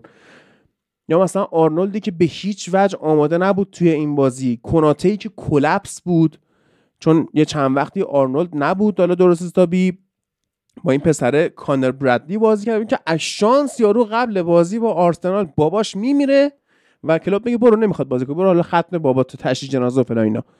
خب و اصلا لیست بازیکن‌های لیورپولی که بازی نکردن واقعا جای سوال داره دیگه. ببین محمد صلاح نیست، سیمیکاس نیست، سوبوزلای نیست، اینا خیلی تاثیرگذاره، واقعا تاثیرگذار. و اندو و آره اندویی که تا قبل از اینکه بره به جام ملت‌های آسیا قشنگ اون کمربند خط میانی لیورپول محکم کرده بود، کاملا سیف بود این، و وقتی که رفت انگار که سگه که کمربند وا شد و این شلوار خط دفاعی لیورپول بود که هی میافتاد و توی این بازی هم افتاد. یعنی من نمیخوام ارزش کار آرسنال رو پایین بیارم، اما خب لیورپول هم اون لیورپول نبود که این بازی هم گفتم تو هتریک نگاه کردیم و اتفاقا خیلی هم حال داد. یعنی من که برام مهم نبود، من و ایلیاد دوتا منچستری نشسته بودیم لذت میبردیم، اما خب مهدی اومده بود، آقای پارسا اومده بود که انشالله خدا نگهدارش باشه، یک دو ساعت دیگه داره میره فرودگاه و کلا مهاجرت خواهد کرد، تموم شد همه چی و حتی نذاشت که من برم فرودگاه، گفت تحمل خدافظی اینا ندارم، خلاصه اینطوری دیگه. اما خب ساید آرسنال رو ما نگاه کنیم، واقعا مصدومیت گابریل ژسوس به نفع این تیم شده و بقیه هم خوب بودن. یعنی آرتتا حتی 5 تعویضش هم استفاده نکرد دیگه، با 3 تعویض کارو در آورد و تروساردی که اومد تو بازی و به شدت از فضای در واقع پشت سر آرنولد اون به خوبی استفاده کرد، گلی هم که حالا تقریبا انفرادی به ثمر رسوند و حتی اون گلم مضحک بود، الیسون اونجوری گل خورد. اصلا از نظر تاکتیکی بازی بدی شده بود. حالا میگیم چرا بازی بدی شده بود. ببین اولا که دیدی وقتی مثلا دو نفر همدیگه رو کامل آنالیز میکنن، هیچ کس هیچ اشتباهی نمیکنه، خیلی بازی خنثی میشه. دقیقاً همین حالت اتفاق افتاده بود. دست آی کلوب بسته تره و خب همه دفاعاش بد بودن، تمام بازیکن تمرکز نداشتن. به نظرم هافک جونز و مکالیستر و گراونبرچ برای بازی با آرسنال هافک خوبی نیستن. بازیکن‌های وینگرشون فقط دیاز بود که اونقدر دوندگی داشت، کودی گاکپو اصلا بر نمیگشت، ژوتا برای اینکه بتونه اون فضا استفاده کنه مجبور بود. نونیز هم راستی مصدوم بود، مثلا نونیز تعویضی دقیقه 58 اومد، چه فایده بود؟ آماده نبود دیگه، یعنی به لحاظ فیزیکی. و رابرت من مثلا تییاگو رو دقیقه 85 آورده تو، ای تییاگو میتونست بازی کنه قطعا میتونست تاثیرگذار باشه، یا مثلا الیوتی که دقیقه 58 اومد. ولی آرسنال رو اگه اول بگم اینه که آقا زینچنکو رو که بازی دادن بین دو نیمه عوضش کردن، باز همون کیویو رو آوردن، یعنی صرفا تلاش میکنه برای اینکه آقای زینچنکو هم یاد بگیره از اون فضا پوشش بده، ولی خب همچنان نمیتونه. سمت راست آرسنال به خاطر اینکه سمت چپ لیورپول بسیار کند بود خیلی تاثیرگذار بود، ساکا خیلی فرار کرد و میگم باز هم استفاده از هاورتز که به خاطر مسئولیت گابریل جسوس به عنوان مهاجم نوک بازی کرد خیلی خوب بود، خیلی طراحی کرد، با ضربات سر به تیم کمک میکرد، بازیکن‌ها فرار میکردن و یکی از مهمترین ابزاراش تو این بازی جورجینیو بود. آفرین تمپو داغون کرد، تمپو لیورپول رو داغون کشت. جورجینیو بازیکنی که هم میتونه طراحی کنه هم میتونه تخریب کنه و تخریبش بود که تو این بازی به دردشون خورد و اودگارد رو خیلی تاثیرگذار ندیدم تو این بازی، بیشتر جورجینیو بود که میتونست برای آرسنال تاثیرگذار باشه و خب به نظرم بازی روی اتفاقات رقم میخورد به خاطر اینکه کاملا مهرهای همدیگر رو بسته بودن و خب اتفاقات آرسنال بیشتر بود، اتفاقای محبوب آرسنال بیشتر بود و خب شرایطی که اومده به نظرم اگه گابریل جسوس برگرده دوباره بخواد گابریل جسوس رو بذاره، دوباره بخواد بره سراغ این که به زور سه دفاعه بازی کنه، باز هم به مشکل میخوره. من همچنان یعنی فکر نمی کنم که بخواد همین 4-3-3 رو ادامه بده و دکلن رایسی که چند بازی خوب کاملا اون وسط تاثیرگذاره، تو دفاع کمک میکنه و لیورپول تو این بازی بد بود، از اول بازی با تمپو بسیار پایینی اومده بود. این بازی هیچ ربطی به بازی با چلسیش نداشت، فکر کنم یه ذره زیادی خسته شدن تو بازی با چلسی، میتونستن انقدر فشار نذارن تو اون بازی، یه خط و نشونی کشیدن که بازی اصلی رو فراموش کردن و تو بازی با آرسنال به مشکل خوردن و نونیزی که به نظر منم اگه سالم بود یا از اول بازی میکرد خیلی تاثیرگذارتر بود. نونیز به جز اینکه حالا موقعیت‌های خودش رو خراب میکنه کلی برای تیم تاثیرگذاره. من اگه بودم ژوتا رو میذاشتم وینگر و نونیز رو نوک میذاشتم، البته که خب مسئولیت نونیز هم کاملا خوب نشده بود برای همین تعویضی اومد و آرسنال کاملا از فضای بین دفاع وسط‌ها و دفاع کنارها استفاده کرد. اگه کناته می‌بینید اخراج شده، به خاطر همین کارتایی بوده که گرفته به خاطر خطاهایی که کرده، برای اینکه از اون فضا محافظت کنه. و خب گل‌هایی که دیدیم گل‌های خیلی تاکتیکی نبودن، رو اشتباهات دفاعی بودن و هافک لیورپول عقیم بود، نمیتونست برای خط حمله موقعیت سازی بکنه و مکالیستری که گزینه خوبی برای پست 6 نیست دیگه، دستشون بسته است و مجبورن از مکالیستر بازی بگیرن. تازه اون خوب بازی کرد نسبت به بقیه. و فندایکی که حتی فندایک هم توی این شرایط متزلزل خودش هم بد شده بود و نمیتونست. فکر میکنم که ایده تاکتیکی های کلوپ این بود که نزدیک بشه به مکالیستر و به عنوان پست 6 پشت پست 6 قرار بگیره در حالت هجومی فندایک، ولی خب نتونست به خاطر سرعت وینگرهای آرسنال نمیتونست فضای دفاع وسط رو خالی کنه. حالا لیورپول اومد بازی بعدیش مقابل برنلی رو برد و خب به هر حال نیاز داشت به یه برد بعد از اون همه اتفاقی سر بازی با آرسنال افتاد، چون واقعا کمتر کسی فکرشو میکرد که، یعنی به جز هوادارهای خود آرسنال، کمتر کسی فکرشو میکرد که اینجوری لیورپول ببازه. ولی خب ما بازی رو برد. حالا این استادم که اخراج شده بود، کوانزا به جاش دفاع وسط وایستاد و ژوتا و دیاز و داروین نونیز به عنوان 3 نفر خط حمله تو بازی مقابل برنلی گل زدن و حالا میتونن یه خورده خودشون رو برگردونن. منتها نکته اینجاست که از این هفته آرسنال چمپیونز لیگ داره، لیورپول لیگ اروپا داره، 5 شنبه‌ها بازی خواهد کرد. یه مقدار شاید حالا بیشتر خستگی توی تنش بمونه واسه بازی‌های شنبه لیگ. اما آرسنال در ادامه بازی‌ها، یعنی یه ران درست عالی از بازی‌های آسون داره. با برنلی بازی خواهد کرد، با پورتو بازی خواهد کرد، با نیوکاسل، با شفیلد یونایتد، با برنتفورد، با دوباره پورتو و بعدش هم با چلسی. این کیه؟ 16 مارچ، یعنی اواخر اسفند. اگه ما 13 بدر رو بیایم چیکار کنیم؟ اول اپریل حساب کنیم که دروغ اپریل، دروغ 13 اونا دروغ اپریل دارن. آره خب یعنی ما قشنگ تا اواخر اسفند بازی‌های کاملا آسونی واسه آرسنال خواهیم داشت که میره و لذتش میبره. از اونور اما اگه بیایم بازی‌های لیورپول رو در ادامه نگاه کنیم، تیمی که الان با 2 امتیاز نسبت به سیتی صدر جدوله، اما سیتی 1 بازی عقب افتاده داره که اونو میبره قطعاً و الان تقریبا سیتی میشه گفت صدر نشین لیگ. بازی‌های لیورپول یه مقدار حالا عجیب غریب تره، یعنی با برنتفورد بازی میکنه زمین برنتفورد، با برگشتن تونی، با لوتون تاون بازی میکنه که تو این هفته ها یهو اومد زیادی گل زد، با چلسی فینال EFL کاپ رو دارن که توی اون هفته بازی لیگشون معوقه خواهد شد، بعد دوباره با ساوثهمپتون توی FA کاپ بازی دارن، با فورست بازی دارن و با منسیتی یه بازی 6 امتیازی. یعنی ما توی این هفته، حالا این اپیزود، 2 تا بازی 6 امتیازی داشتیم. یه دونه همین بازی یونایتد و استون ویلا بود که تیمایی که در تعقیب همدیگن برای سهمیه دارن تلاش میکنن که 6 امتیاز دارن. من بچه که بودم میگفتن مثلا بازی 6 امتیازیه، میگفتم چون مثلا استقلال پرسپولیسه، اینا میگن که انگار 2 تا حساب میشه، در حالی که فلسفه 6 امتیاز اینه که نه تنها تو 3 امتیاز میگیری بلکه رقیب مستقیمت هم 3 امتیاز نمیگیره، برای این میشه 6 امتیاز. آرسنال بازی 6 امتیازی رو از لیورپول برد، دوباره به کورس قهرمانی برگشت. یونایتد هم رقیب مستقیمش تو کسب سهمیه رو برد، 6 امتیازی که بیاد حالا سهمیه رو بگه، ویلا بود دیگه. اما بازی 6 امتیازی 10 مارچ هست، شنبه، فکر کنم اون تو دهه اول اسفند میفته و یا دهه بعدی اسفند میفته. کی میفته این؟ 10 مارس کیه فرید؟ دارم نگاه میکنم، میشه 23 اسفند فکر کنم، نزدیک 23، چون 1 فوریه 13 بهمن 23 اسفند. بله راست، درست داره میگه، راست میگه. خب 23 اسفند ماه ما بازی 6 امتیازی لیگ رو خواهیم داشت. اگه بیایم بگیم که 2 تا مدعی اصلی قهرمانی لیورپول و منسیتی ان، بازی هم توی آنفیلد و احتمالاً محمد صلاح هم برخواهد گشت. صلاح ببین چقدر تأثیر گذاره، حتی تو همین سن و سال تک ستاره لیورپولی که بازی رو در میاره.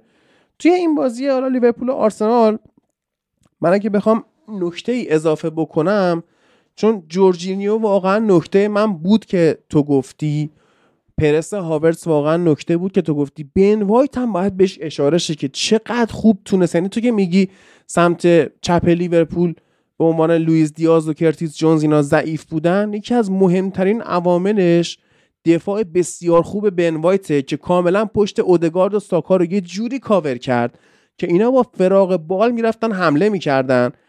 تو نیاز نبود جلوی حمله لیورپول از جناح چپو بگیری، لیورپول باید جلوی حمله تو از جناح راستو میگرفت و خیالت هم با بودن بن وایت راحت شد. و دقیقا کار درستی هم که آرتتا بین دو نیمه کرد بیرون کشیدن زینچنکو بود که من حالا امیدوار بودم لیورپول بازی رو ببره. وقتی اون تعویض رو دیدم گفتم نه، تموم شد و آرسنال این بازی رو برد. اشتباه فندایک و الیسون بشه به نظر تو علتش چی بود؟ این چی میشه که اینا اینجوری کلپس میکنن؟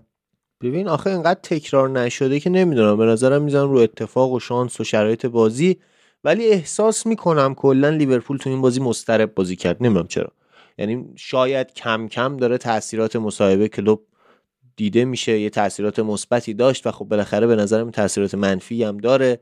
ذهنیت خوبی نداشتن بازیکن لیورپول تو کل بازی و یه چیزی هم که هست تمپو بالای آرسنال تو رو به ترس و در واقع مضطرب بازی کردن و به اشتباه افتادن میندازه و کاملا اینو دیدیم که این تمپو بالا باعث شده بود که بازیکنایی که بالاخره مثل قدیم جوون نیستن، فندایک سنش رفته بالا، خود الیسون سنش رفته بالا، کم کم دارن سوتی میدن و کناته‌ای که نتونست از اون فضاها پوشش پیدا کنه، نتونست اون فضاها رو ببنده و کاملا خطا کرد و نابود کرد خودش.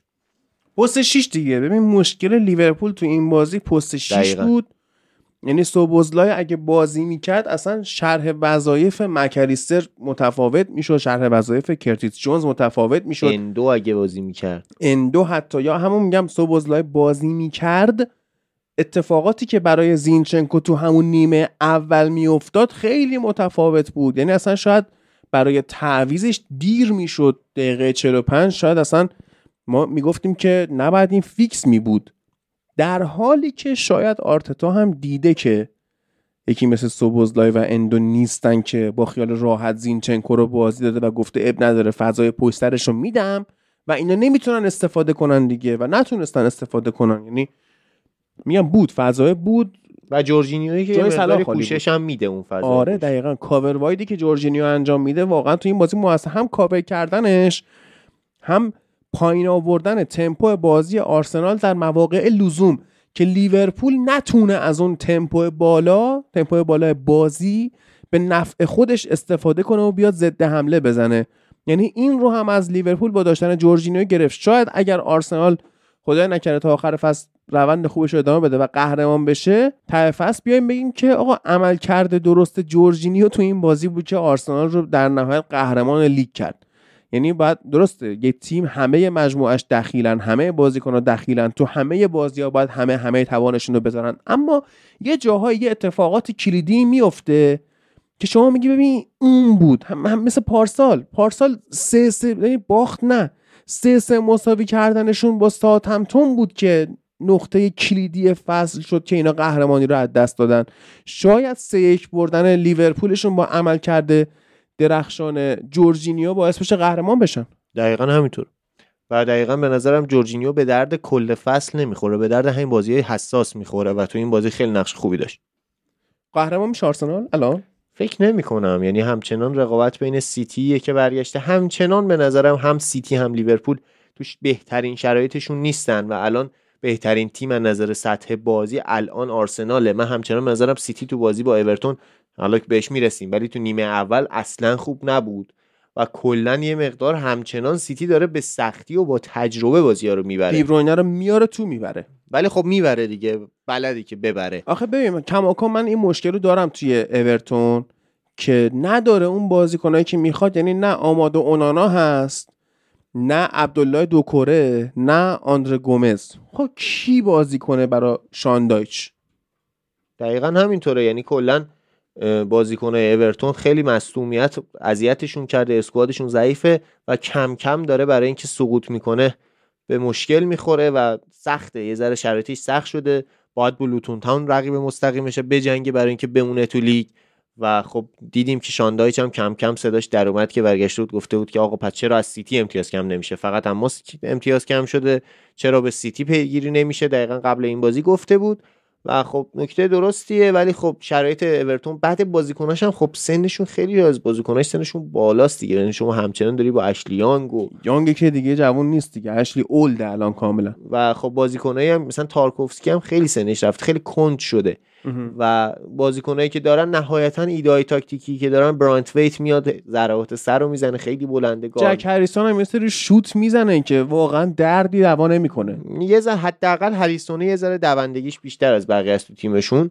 و کالورت لوین که خیلی بده، کالورت لوین خیلی افت کرده اصلا نسبت به اون کسی که تو اسکواد تیم ملی انگلیس بود خیلی اومده پایین‌تر و نمیدونم به نظر تو چرا انقدر لوین افت کرده؟ ببین کالورت لوین خیلی داشت فوروارد خوبی میشد، خیلی مهاجم خوبی، من اصلا واقعا واسه یونایتد دوستش داشتم، بگیریمش. اینه اون موقعی که ما تارگت من نداشتیم، مجبور بودیم مارسیال رو بذاریم نوک، من میگفتم خب کالورت لوین به حال انگلیسی هم هست و فلان، اما یه مصدومیتای اومد سراغش و یه اتفاق وحشتناکی براش افتاد، اینکه تصمیم تایم پاره کرد. وقتی که تو یه فصل، تو مثلا تو 3 فصل، تو 5 فصل هم این تغییر زیاده که سرمربیت آنجلوتی و لمپارد باشن، خب یارو واشر زد.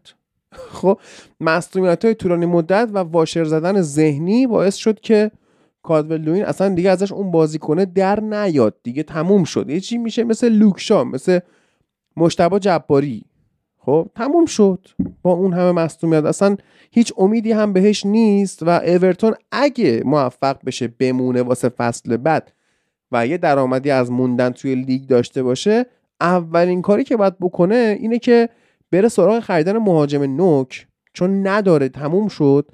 و چرا نمیگم هافبک؟ به خاطر اینکه ادریسا گاناگه، گارنر، اونانا، عرض خدمت شما، دوکوره و گومز به اندازه کافی خوب هستن، منتها بدشانسی 3 تا از مهمتریناشون الان مصدومن و حالا اونانا هم احتمال داره که آخر فصل فروخته بشه، از منچستر یونایتد تا بارسلونا دنبالشن. ولی خب مثلا پسرم جیمز گارنر آینده بسیار روشنی خواهد داشت، اون میتونه جمع کنه، امسال تجربهش کمه ولی میتونه جمع کنه. اورتون فقط باید بره سراغ یه دفاع راست و یه مهاجم نوک، یعنی دیگه مجبور نشه اشلیانگو دفاع راست بازی بده، یا مثلا این بازی بکشونه جلو بن گادفری رو بذاره، گادفری که بین دفاع وسط و پست 6 سویچ میشد، دفاع راست بازی کردنش منطقی نیست چون اینجا اونجا نیست و ایشون هم بن وایت نیست، درست شد، این نباید اونجا بازی کنه. و حالا برانت وایت اگه بمونه تو این تیم میتونه آینده خوبی داشته باشه، اما اگه بخواد اینم بره که قطعاً اونانا و برانت وایت رو با مبلغ خوبی میفروشه اورتون که درآمدزایی کنه، بعد قطعاً دفاع وسط خوبی هم به این تیم اضافه کنه، چون با تارکوفسکی خالی شما راه به جایی نخواهی برد. اما منسیتیه که اینجا محل بحث ماست. حالا ماتئوس نونس بازی کرد، خوب نبود، دیبروینه اومد تو تق، یعنی پاس گل رو داد و به حال ماجرا شروع شد. اما ران بازی‌های آینده منسیتی رو بخوایم نگاه کنیم به نسبت آرسنال و لیورپول، این هم بازی‌های خوبی داره، یعنی کوپنهاگن رو داره توی چمپیونز لیگ، چلسی رو داره که چلسی رو همه بردن، این هم روش البته پوچتینو جلوی گواردیولا، بله، ولی این چلسی رو من نمیبینم، چلسی که 4 تا از وولز میخوره به درد عمش میخوره، بعد برنتفورد و بورنموث و لوتون و من یونایتد که حریف آسونی هم هست دیگه، توی ورزشگاه اتحاد هم هست و بعدش هم حالا بازی برگشت با کوپنهاگن رو دارن. تازه اون شلوغی تقویم لیورپول توی چیزم، تو ای اف ال کاپ هم، فینال ای اف ال کاپ هم نیستن، اینا فقط یه اف ای کاپ دارن، اونم با لوتون که میتونه با تیم هفتمش بره بازی کنه، اصلا خیلی نیازی نداره. سیتی یهو دیدی الکی با اینکه تو نیم فصل اول هیچ آدزی روش نبود ولی میاد قهرمان میشه، سیتیه دیگه، گفته بودیم که سیتی برمیگرده، ولی همچنان به نظرم که مشکلاتی داره که فعلا داره با تعویضاش و بازیکن‌های فوق ستاره‌اش جمع میکنه کارو. حالا باید ببینیم که در نهایت من به نظرم تیمیه که میتونه دوباره قهرمان بشه. آره دیگه، برندفورد هم که 3-1 با هتریک فیل فودن و دوباره پاسگل کوین دی بروینه بردن. مثلا تو همین بازی هم اول برندفورد گل زد و واقعا تو نیمه اول تیم بدی بود سیتی، ولی کم کم صاحب توپ و بازی شد و با تعویضا و اینا تونستن کارو در بیارن و نهایتا هم همین تاکتیک همیشگی که در واقع دی بروینه پاس بده هالند، پاس بده دی بروینه، پاس بده هالند بزنه بود. و حالا چرا فودن همه گلا رو زد؟ به خاطر اینکه خیلی چسبیده بودن به هالند و این هالند بود که نهایتا مجبور شد پاس نهایی رو بده و فودن تمام اون دریبلایی که میزد میگرفت و گلا رو ثمر رسوند. دو تا بازی مونده، یکی تاتنام. حالا ما مهمترین بازی‌ها رو میگیم دیگه، خیلی همه بازی‌ها رو نمی‌خوایم بگیم که تاتنام مونده و برایتون که تاتنام 2-1 برد در حالی که کامبک زد. بعد تاتنام تنها تیم این فصل اروپا است که 15 امتیاز از کامبک به دست آورده و 15 امتیاز کامبک خورده. یعنی توی این موضوع برآیند صفره و به خاطر همینه که بهش میگن تاتنام و مسخرهش میکنن. اسکات مکتامینی اسکات مکتامینی امسال رکورد داره، 4 بازی به عنوان بازیکن تعویضی اومده تو و گل زده. خب این تو کل لیگ انگلیس به عنوان گلزنی بازیکن تعویضی رکورد داره و با این گلهاش 9 امتیاز هم برای یونایتد به ارمغان آورده. این فرق اسکات مکتامینی با تیم تاتنامه. تاتنام هم 30 خورده بازیه که داره همچنان هر بازی گل میزنه و بیشترین رکورد مال آرسنال سال 2001-2002 که فکر نمی‌کنم به اون برسه. نه نمیرسه. ولی حالا تاتنام برایتون رو برد. برایتون اول با گلزنی پاسکال گروس از نقطه پنالتی افتاد جلو، اما دقیقه 96 بالاخره تاتنام با فوش کشدار در واقع اومد و بازی رو برد دیگه. حالا این کارهای پست شغلو و این فوشا و اینا تا کی میخواد جواب بده؟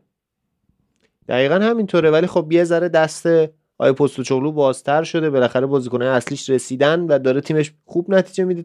تغییراتی که تو نیم فصل ایجاد کردن، تیم ورنر و دراگوشینی که خریدن و کلی براشون تاثیرگذار بوده، حالا دراگوشین هم کم کم براشون تاثیرگذار خواهد بود. بازیکن فوق‌العاده‌ای تو دفاع وسط و با هافکی که ساختن، با اون جنگندگی که دارن همچنان دارن نتیجه میگیرن.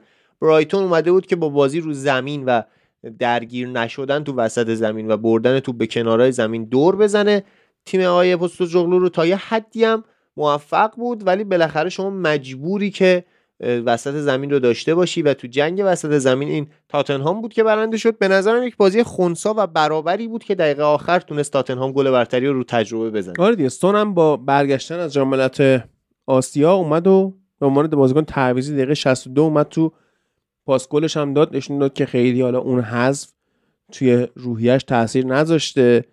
خیلی جالبه فرید، مثلا من داشتم فکر می‌کردم امروز که اگه من یه بازیکنی بودم توی پریمیر لیگ و تیم ملی کشورم تو آسیا، تو آفریقا اینا بازی داشت، آیا حاضر بودم پریمیر لیگو ول کنم برم واسه اون کشور بازی کنم؟ من نمیرفتم. من اگه محمد صلاح و سون بودم، مانع بودم، نمیرفتم.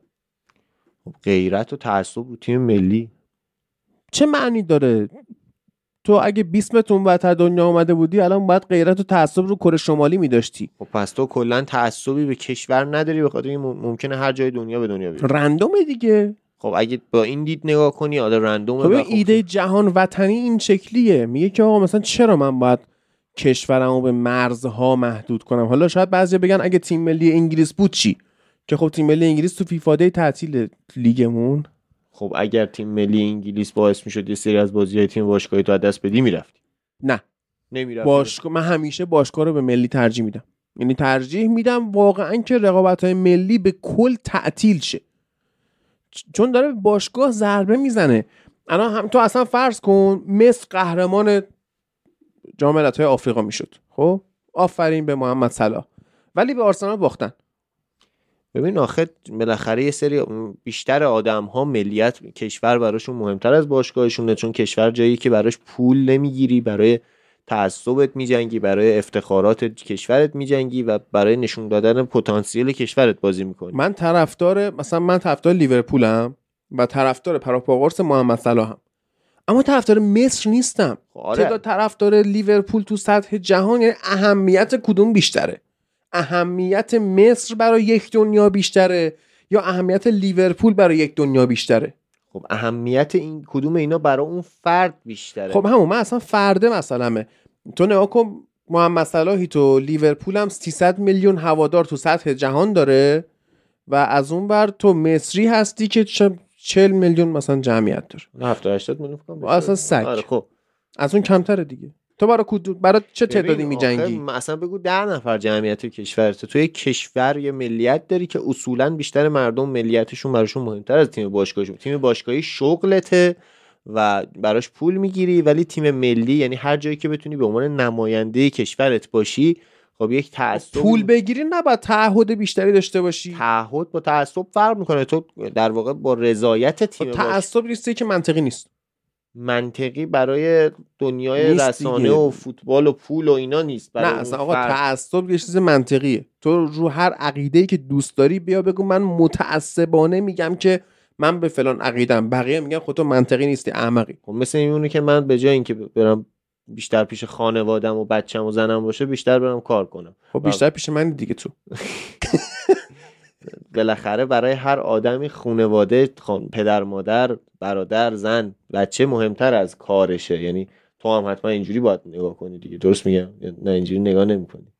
می‌خوای اینجوری یه نه آخه چرا چی بذارم آخه؟ اصولا اینجوریه که آدما پول در میارن تا پیش خانواده و زندگیشون باشن، نه اینکه خب باشه بره پیش خانواده‌اش باشه. محمد صلاح من کاری ندارم. تیم ملی مصر این وسط واقعا یه زائده‌ایه. یعنی تو به عنوان یک دید به دید یک هوادار فوتبال انگلیس داری بهش نگاه؟ نه من اصلا دید هوادار بارسلونا بهش نگاه میکنم. بارسلونا داشت باز فرانکسی بارسلونا نیست دیگه، میلانه. نه دیگه نیست. نه اصلا سگ. تو اصلا فکر کن فرانکسی میلانه الان. الاهلی عربستان. خب باشه بود دیگه، میلان بود دیگه. جلو بارسا بازی کرد اصلا. خب نه خیابانی گفت کسیه، فکر کرده کسیه. این گزارشش هم یادمه. آقا فکر کن از مسی اصلا جام ملت‌های کوپا آمریکا فکر کن با جام ملت‌های آفریقا تو یه زمان بود، چون اونم تابستونه دیگه، وسط فصل نمیافته که. فکر کن تو یه زمان بود. مسی اگه میرفت مثلا جام ملت‌های آفریقا بازی می‌کرد، بارسلونا بدبخت میشد. بعد طرفدار بارسلونا باز میگم به لحاظ منطقی تو باید واسه اینا تلاش کنی یا واسه یه کشور آفریقایی که دنیا اومدی توش.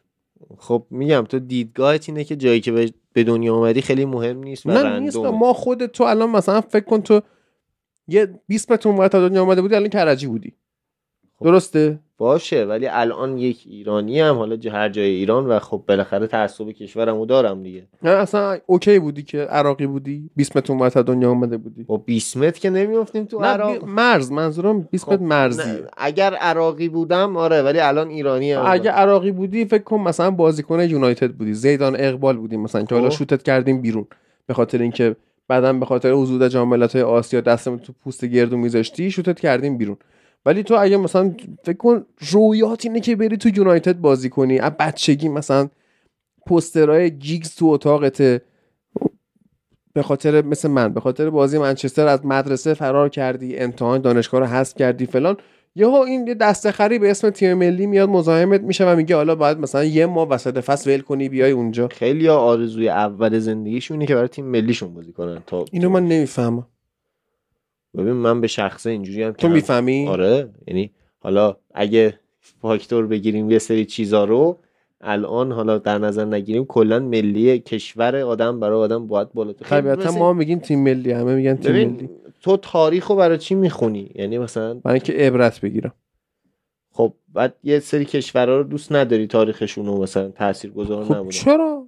انگلیس تاثیرگذار، فرانسه تاثیرگذار، ایران تاثیرگذار، عثمانی ترکیه تاثیرگذاره، یونان تاثیرگذاره. بعد دوست نداری کشوری که توش به دنیا اومدی کشور مهمی باشه؟ خب چه فرقی میکنه؟ الان ما کشور مهمی بودیم، ما مثلا تخت جمشید داشتیم. الان کجا گرفتیم؟ مثلا الان من برم قهرمانی آسیا رو بگیرم، بیام ما یک نقطه مهمی تو تاریخ فوتبال ایران بشه. الان مثلا اوروگوئه قهرمان جام جهانی شده، به تخم مرغای تو یخچال نگاه کن ببین فاسد شدن یا نه. باش. به نظرم که هر آدمی براش ملیتش مهمه. حالا هر آدمی نمیگم، خب یه سری آدم مثل تو دیدگاه اینو دارن که ما ممکنه بود هر جایی به دنیا بیایم، همونجوری که میگی کشورها و مرزها باید برداشته بشه، ولی خب میفهمم آخه تو دنیای مدرن اینجوری خواهد شد. همین الان می‌بینی این ایتالیایی‌ها اون سرود ملی که میخونن رو هیچ درکی نداری که چرا اینجوریه. خب دارن دیگه تعصبی. نه باشه اوکی، من نمیگم من نمی‌کردم این کارو، خب اون میکنه. منظور اینه که تو ناکن. همین الان این اپل که عینکشو داده، نه ویژن پلاس، نه چیه اسمش، خب مردم قراره تو اون زندگی کنن. دو سه شب پیش اتفاقا ما نشستیم، من توصیه میکنم به دوستان، حالا ما که داریم تو دنیای هوش مصنوعی که تازه شروع شده زندگی میکنیم، ما دو سه شب پیش نشستیم با فرشاد عزیز ماتریکس رو یه بار دیگه، ماتریکس 1 رو نگاه کردیم. خب سال 1999 حرف‌هایی در مورد نحوه ورود هوش مصنوعی به زندگی انسان و اینکه چه جوری انسان‌ها بیخیال استری مسائل شدن میدن که مو به تن سیخ میشه، جالب بود. مثلا اوکی همه این ترس رو داشتن که هوش مصنوعی یه روزی زندگی بشر رو تحت کنترل میگیره، اون به ما حکومه. حالا تو ماتریکس هم همین بود، میگفتش که مثلا اینا اومدن، این ربات‌ها و هوش مصنوعی و فلان اومدن فهمیدن که یعنی انرژی خورشیدی رو داشتن استفاده می‌کردن و فکر می‌کردن تموم نشدنیه، اما با عوض شدن کلایمیت یا همون شرایط آب و هوای کره زمین، نور خورشید کمتر به زمین رسید، اینا انرژی‌هاشون کم شد.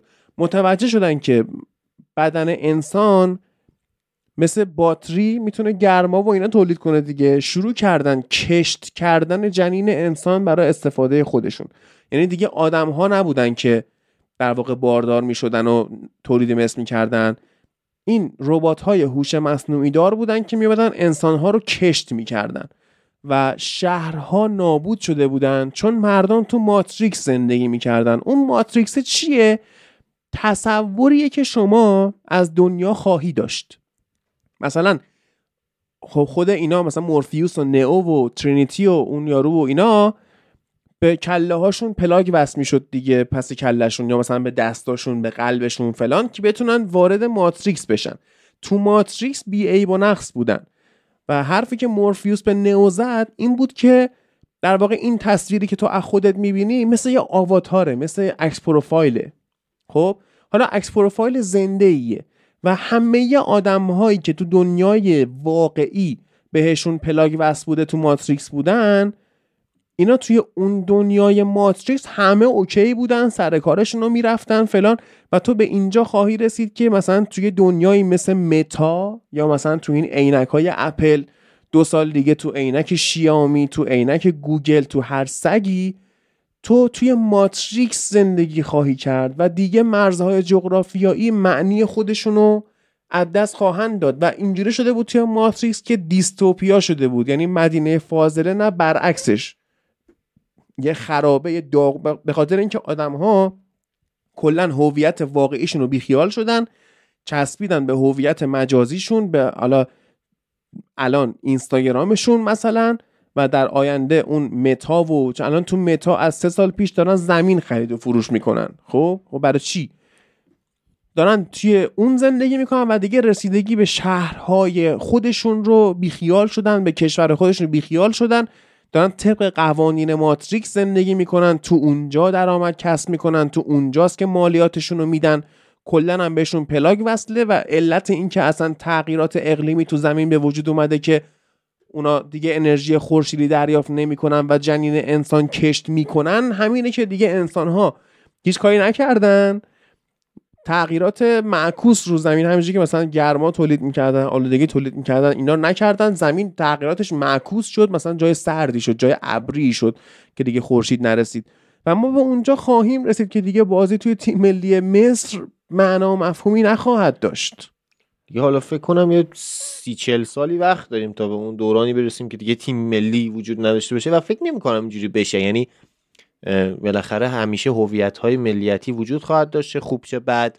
شاید مثلا این هویت‌های ملیتی باعث جنگ‌ها میشه و نبودش شاید باعث آرامش بیشتر بشه، ولی خب توی عالم ورزش یا تخصصی هر چی، هر کشوری برای خودش هویت خودشو داره و به نظرم حالا هستن آدمایی که ملیتشون براشون خیلی مهم باشه. نمیدونم، امیدوارم که به این بره کلا بازی ملی. یعنی اگه حالا باز به من نگید تو انگلیسی چون قهرمان نمیشی فلان، نه گور پدر انگلیس اصلا. یعنی من ترجیح میدم کلا جمع شه رقابت‌های ملی، که باشگاه رو ما داشته باشیم، چیزی که فرگوسن بهش میگفت ویروس بازی‌های ملی که باعث مصدومیت، خستگی، از ریتم خارج شدن و غیره میشه، دیگه تو فوتبال باشگاهی اتفاق نیفته. و بریم سراغ بازی آخر که کونیای برزیلی موفق شدن جلوی جلوی چلسی هتریک کنه. بله نه احترام گذاشتی بهشون، گفت نه ایشون موفق شدن. بله.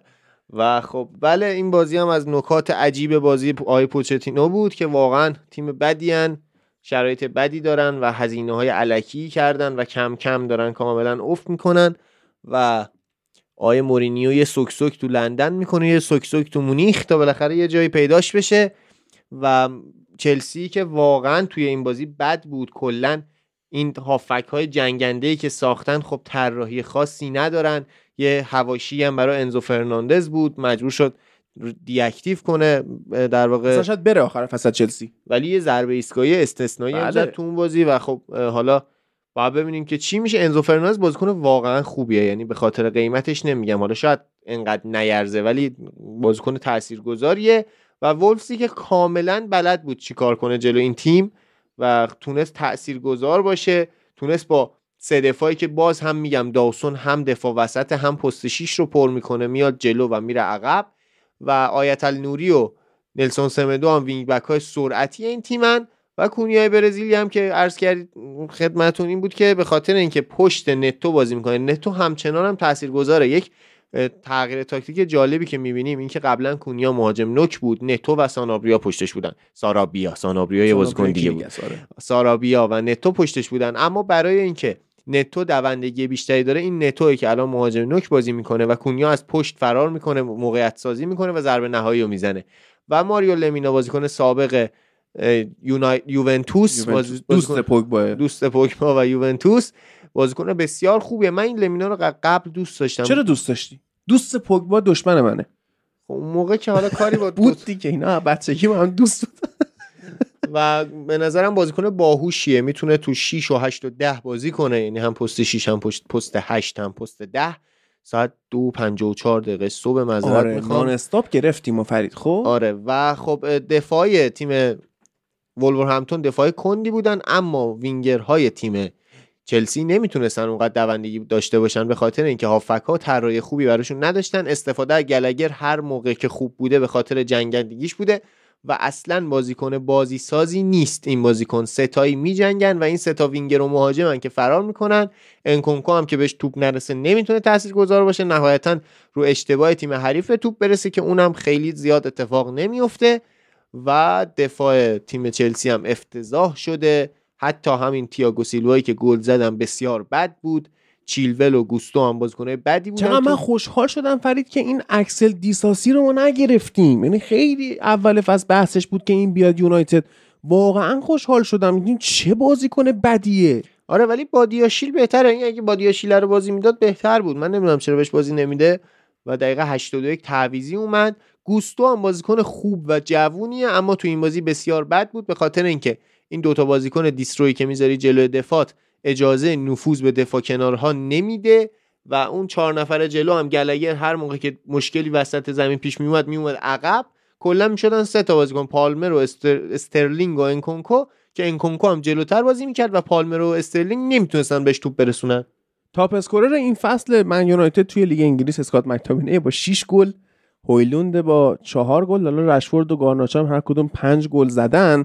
بازی‌های آینده یونایتد هم بخوایم نگاه کنیم با فولام و فورست، بعد میره با منسیتی بازی میکنه، ساعت 3:30 ظهر هم هست و بعدش هم یه 12:30 ظهر لانچ تایم توری با در واقع اورتون داره که شالا که خیره. اما یه بازی هم هستش که فردایی که یعنی امروزی که دوشنبه باشه برگزار میشه، چلسی با کریستال پالاس که فکر نمی‌کنم واقعاً تحلیل یا حتی دیدن بازی تیم‌های 11ام و 15ام جدول جذابیتی برای کسی داشته باشه. و حالا چلسی میگم اینو بازی کنه ببینیم چی میشه، ران‌های آیندهشون هم بخوایم بگیم بررسی کنیم که چه جوری داستانش. چلسی بعد از پالاس با سیتی بازی میکنه، بعد با تاتنام، بعد با لیورپول، بعد میره اف ای کاپ با لیدز و برنتفورد و نیوکاسل. دهنش سرویسه، یعنی انا کن پالاس، سیتی، تاتنام که پستپون میشه هیچی، این پالاس، سیتی، لیورپول، برنتفورد، نیوکاسل. این 5 بازی از 15 امتیاز پوچتینو چند امتیاز میگیره؟ یه دقیقه بذار فکر کنم. پالاس، سیتی، لیورپول، برنتفورد و نیوکاسل فکر میکنم که 9 امتیاز میگیره، چون من به نظرم جلو سیتی امتیاز میگیره، کریستال پالاس رو میبره 4 امتیاز تا اونجا، لیورپول رو میبازه. البته لیورپول که EFL هستن. نه اون که راست میگه، اشتباه گفتم. نه اب نداره، حالا اشتباه گفتم دیگه. آره دیگه اونم رد میکنه و برنتفورد رو میبره و به نظرم اصلا 4 بازی. آره 4 از 12 تا امتیاز، یه دونه 3 تا جلو کریستال رو میگیره، یه دونه مساوی جلو سیتی میشه 4 امتیاز، بعد یه دونه بازی با برنتفورد هم ببره میشه 7 امتیاز. 10 امتیاز نمیگیره، 8 امتیاز میگیره. 8 امتیاز میگیره. من میگم 4 امتیاز میگیره. من میگم 1 برد 1 مساوی، بقیه‌شو بلوز. یعنی قطعی میگم که من سیتی که میبره، نیوکاسل هم میگم میبره. حالا اون فینال EFL کاپ هم که یعنی پستپون شدن تاتنامشون به خاطر فینال EFL کاپ با لیورپول. آره من اینو حواسم نبود، ولی اون رو هم به لیورپول میبازن. و میگم 1 برد 1 مساوی در ادامه چلسی من خواهم دید، که حالا ببینیم کدومون اشتباه میکنه دیگه. بازی‌های هفته آینده خود پریمیر لیگ اگه بخوایم نگاه کنیم که چیا خواهد بود، تقریبا اون تیمای مهم رو گفتیم بازی‌ها چیا خواهد بود. ولی حالا آرسنال با برنلی بازی میکنه، فولان با استون ویلا بازی میکنه، نیوکاسل با بورنموث بازی میکنه، لیورپول و برنتفورد بازی میکنن، فورست و وست هم بازی میکنن، تاتنام و وولز و من سیتی و چلسی توی همین هفته پیش رومون. و لوتون تاون پذیرای من یونایتدتون و ازشگاه کوچولوشون و شفیلد هم پذیرای برایتونه. اما به حال امروز که دوشنبه است، بعد میریم به خدمت سه‌شنبه که چمپیونز لیگ شروع خواهد شد. اپیزود بعدی ما، یعنی حالا من و فرید حضور داشته باشیم، شاید بچه‌ها لالیگا و سری آ بدن، یا مثلا یه جنبندی قرار داشته باشیم در مورد آسیا. اونم فکر کنم به ایلیا گفتم سه‌شنبه شب ضبطش کنیم، ببینیم چی میشه. میشه فردا شب؟ نه میشه پس ای وای اوف. خب کوپنهاگن و من سیتی، لایپزیگ و رئال مادرید با هم بازی میکنن تو روز سه‌شنبه، و تو روز چهارشنبه هم لاتزیو، بایر مونیخ، پی اس جی، سوسییداد. دو تا نکته، یکی این که رئال دفاع وسطاش درب و داغونه، هر 4 تا نیستن. آره اون که هیچ ناچو مثل این که میرسه ناچو خب. هیچی و مثل این که به آقای توخل گفتن که 1% اگه جلوی لاتزیو گم بزنی اخراج تام. ای وای آخه همین امروز بهش گفتن که خیالت راحت اخراج نمی‌کنیم دیگه. فکر نمی‌کنم اگه جلوی لاتزیو هم بخوان دیگه. آخه لاتزیو تیم نیستش. حالا توی لیگ اروپا هم 1/32 داریم، در واقع اون پلی آف توریش هنوز مثلا لیورپولینا وارد کارزار نمیشن که مهمترین بازی‌ها میشه فاینورد و روم با دانیل دروستی. ببینیم اینجا چی کار میکنه. تو 4 بازی اولش تو سری آ همه رو برده، با اینتر رو باخت. آره اینتر رو باخت. بچه بازی خوبی بود. آره این بچه صحبت اون، من با استناد به اپیزود قبلی فوتبال لب گفتم نه بازی این هفته.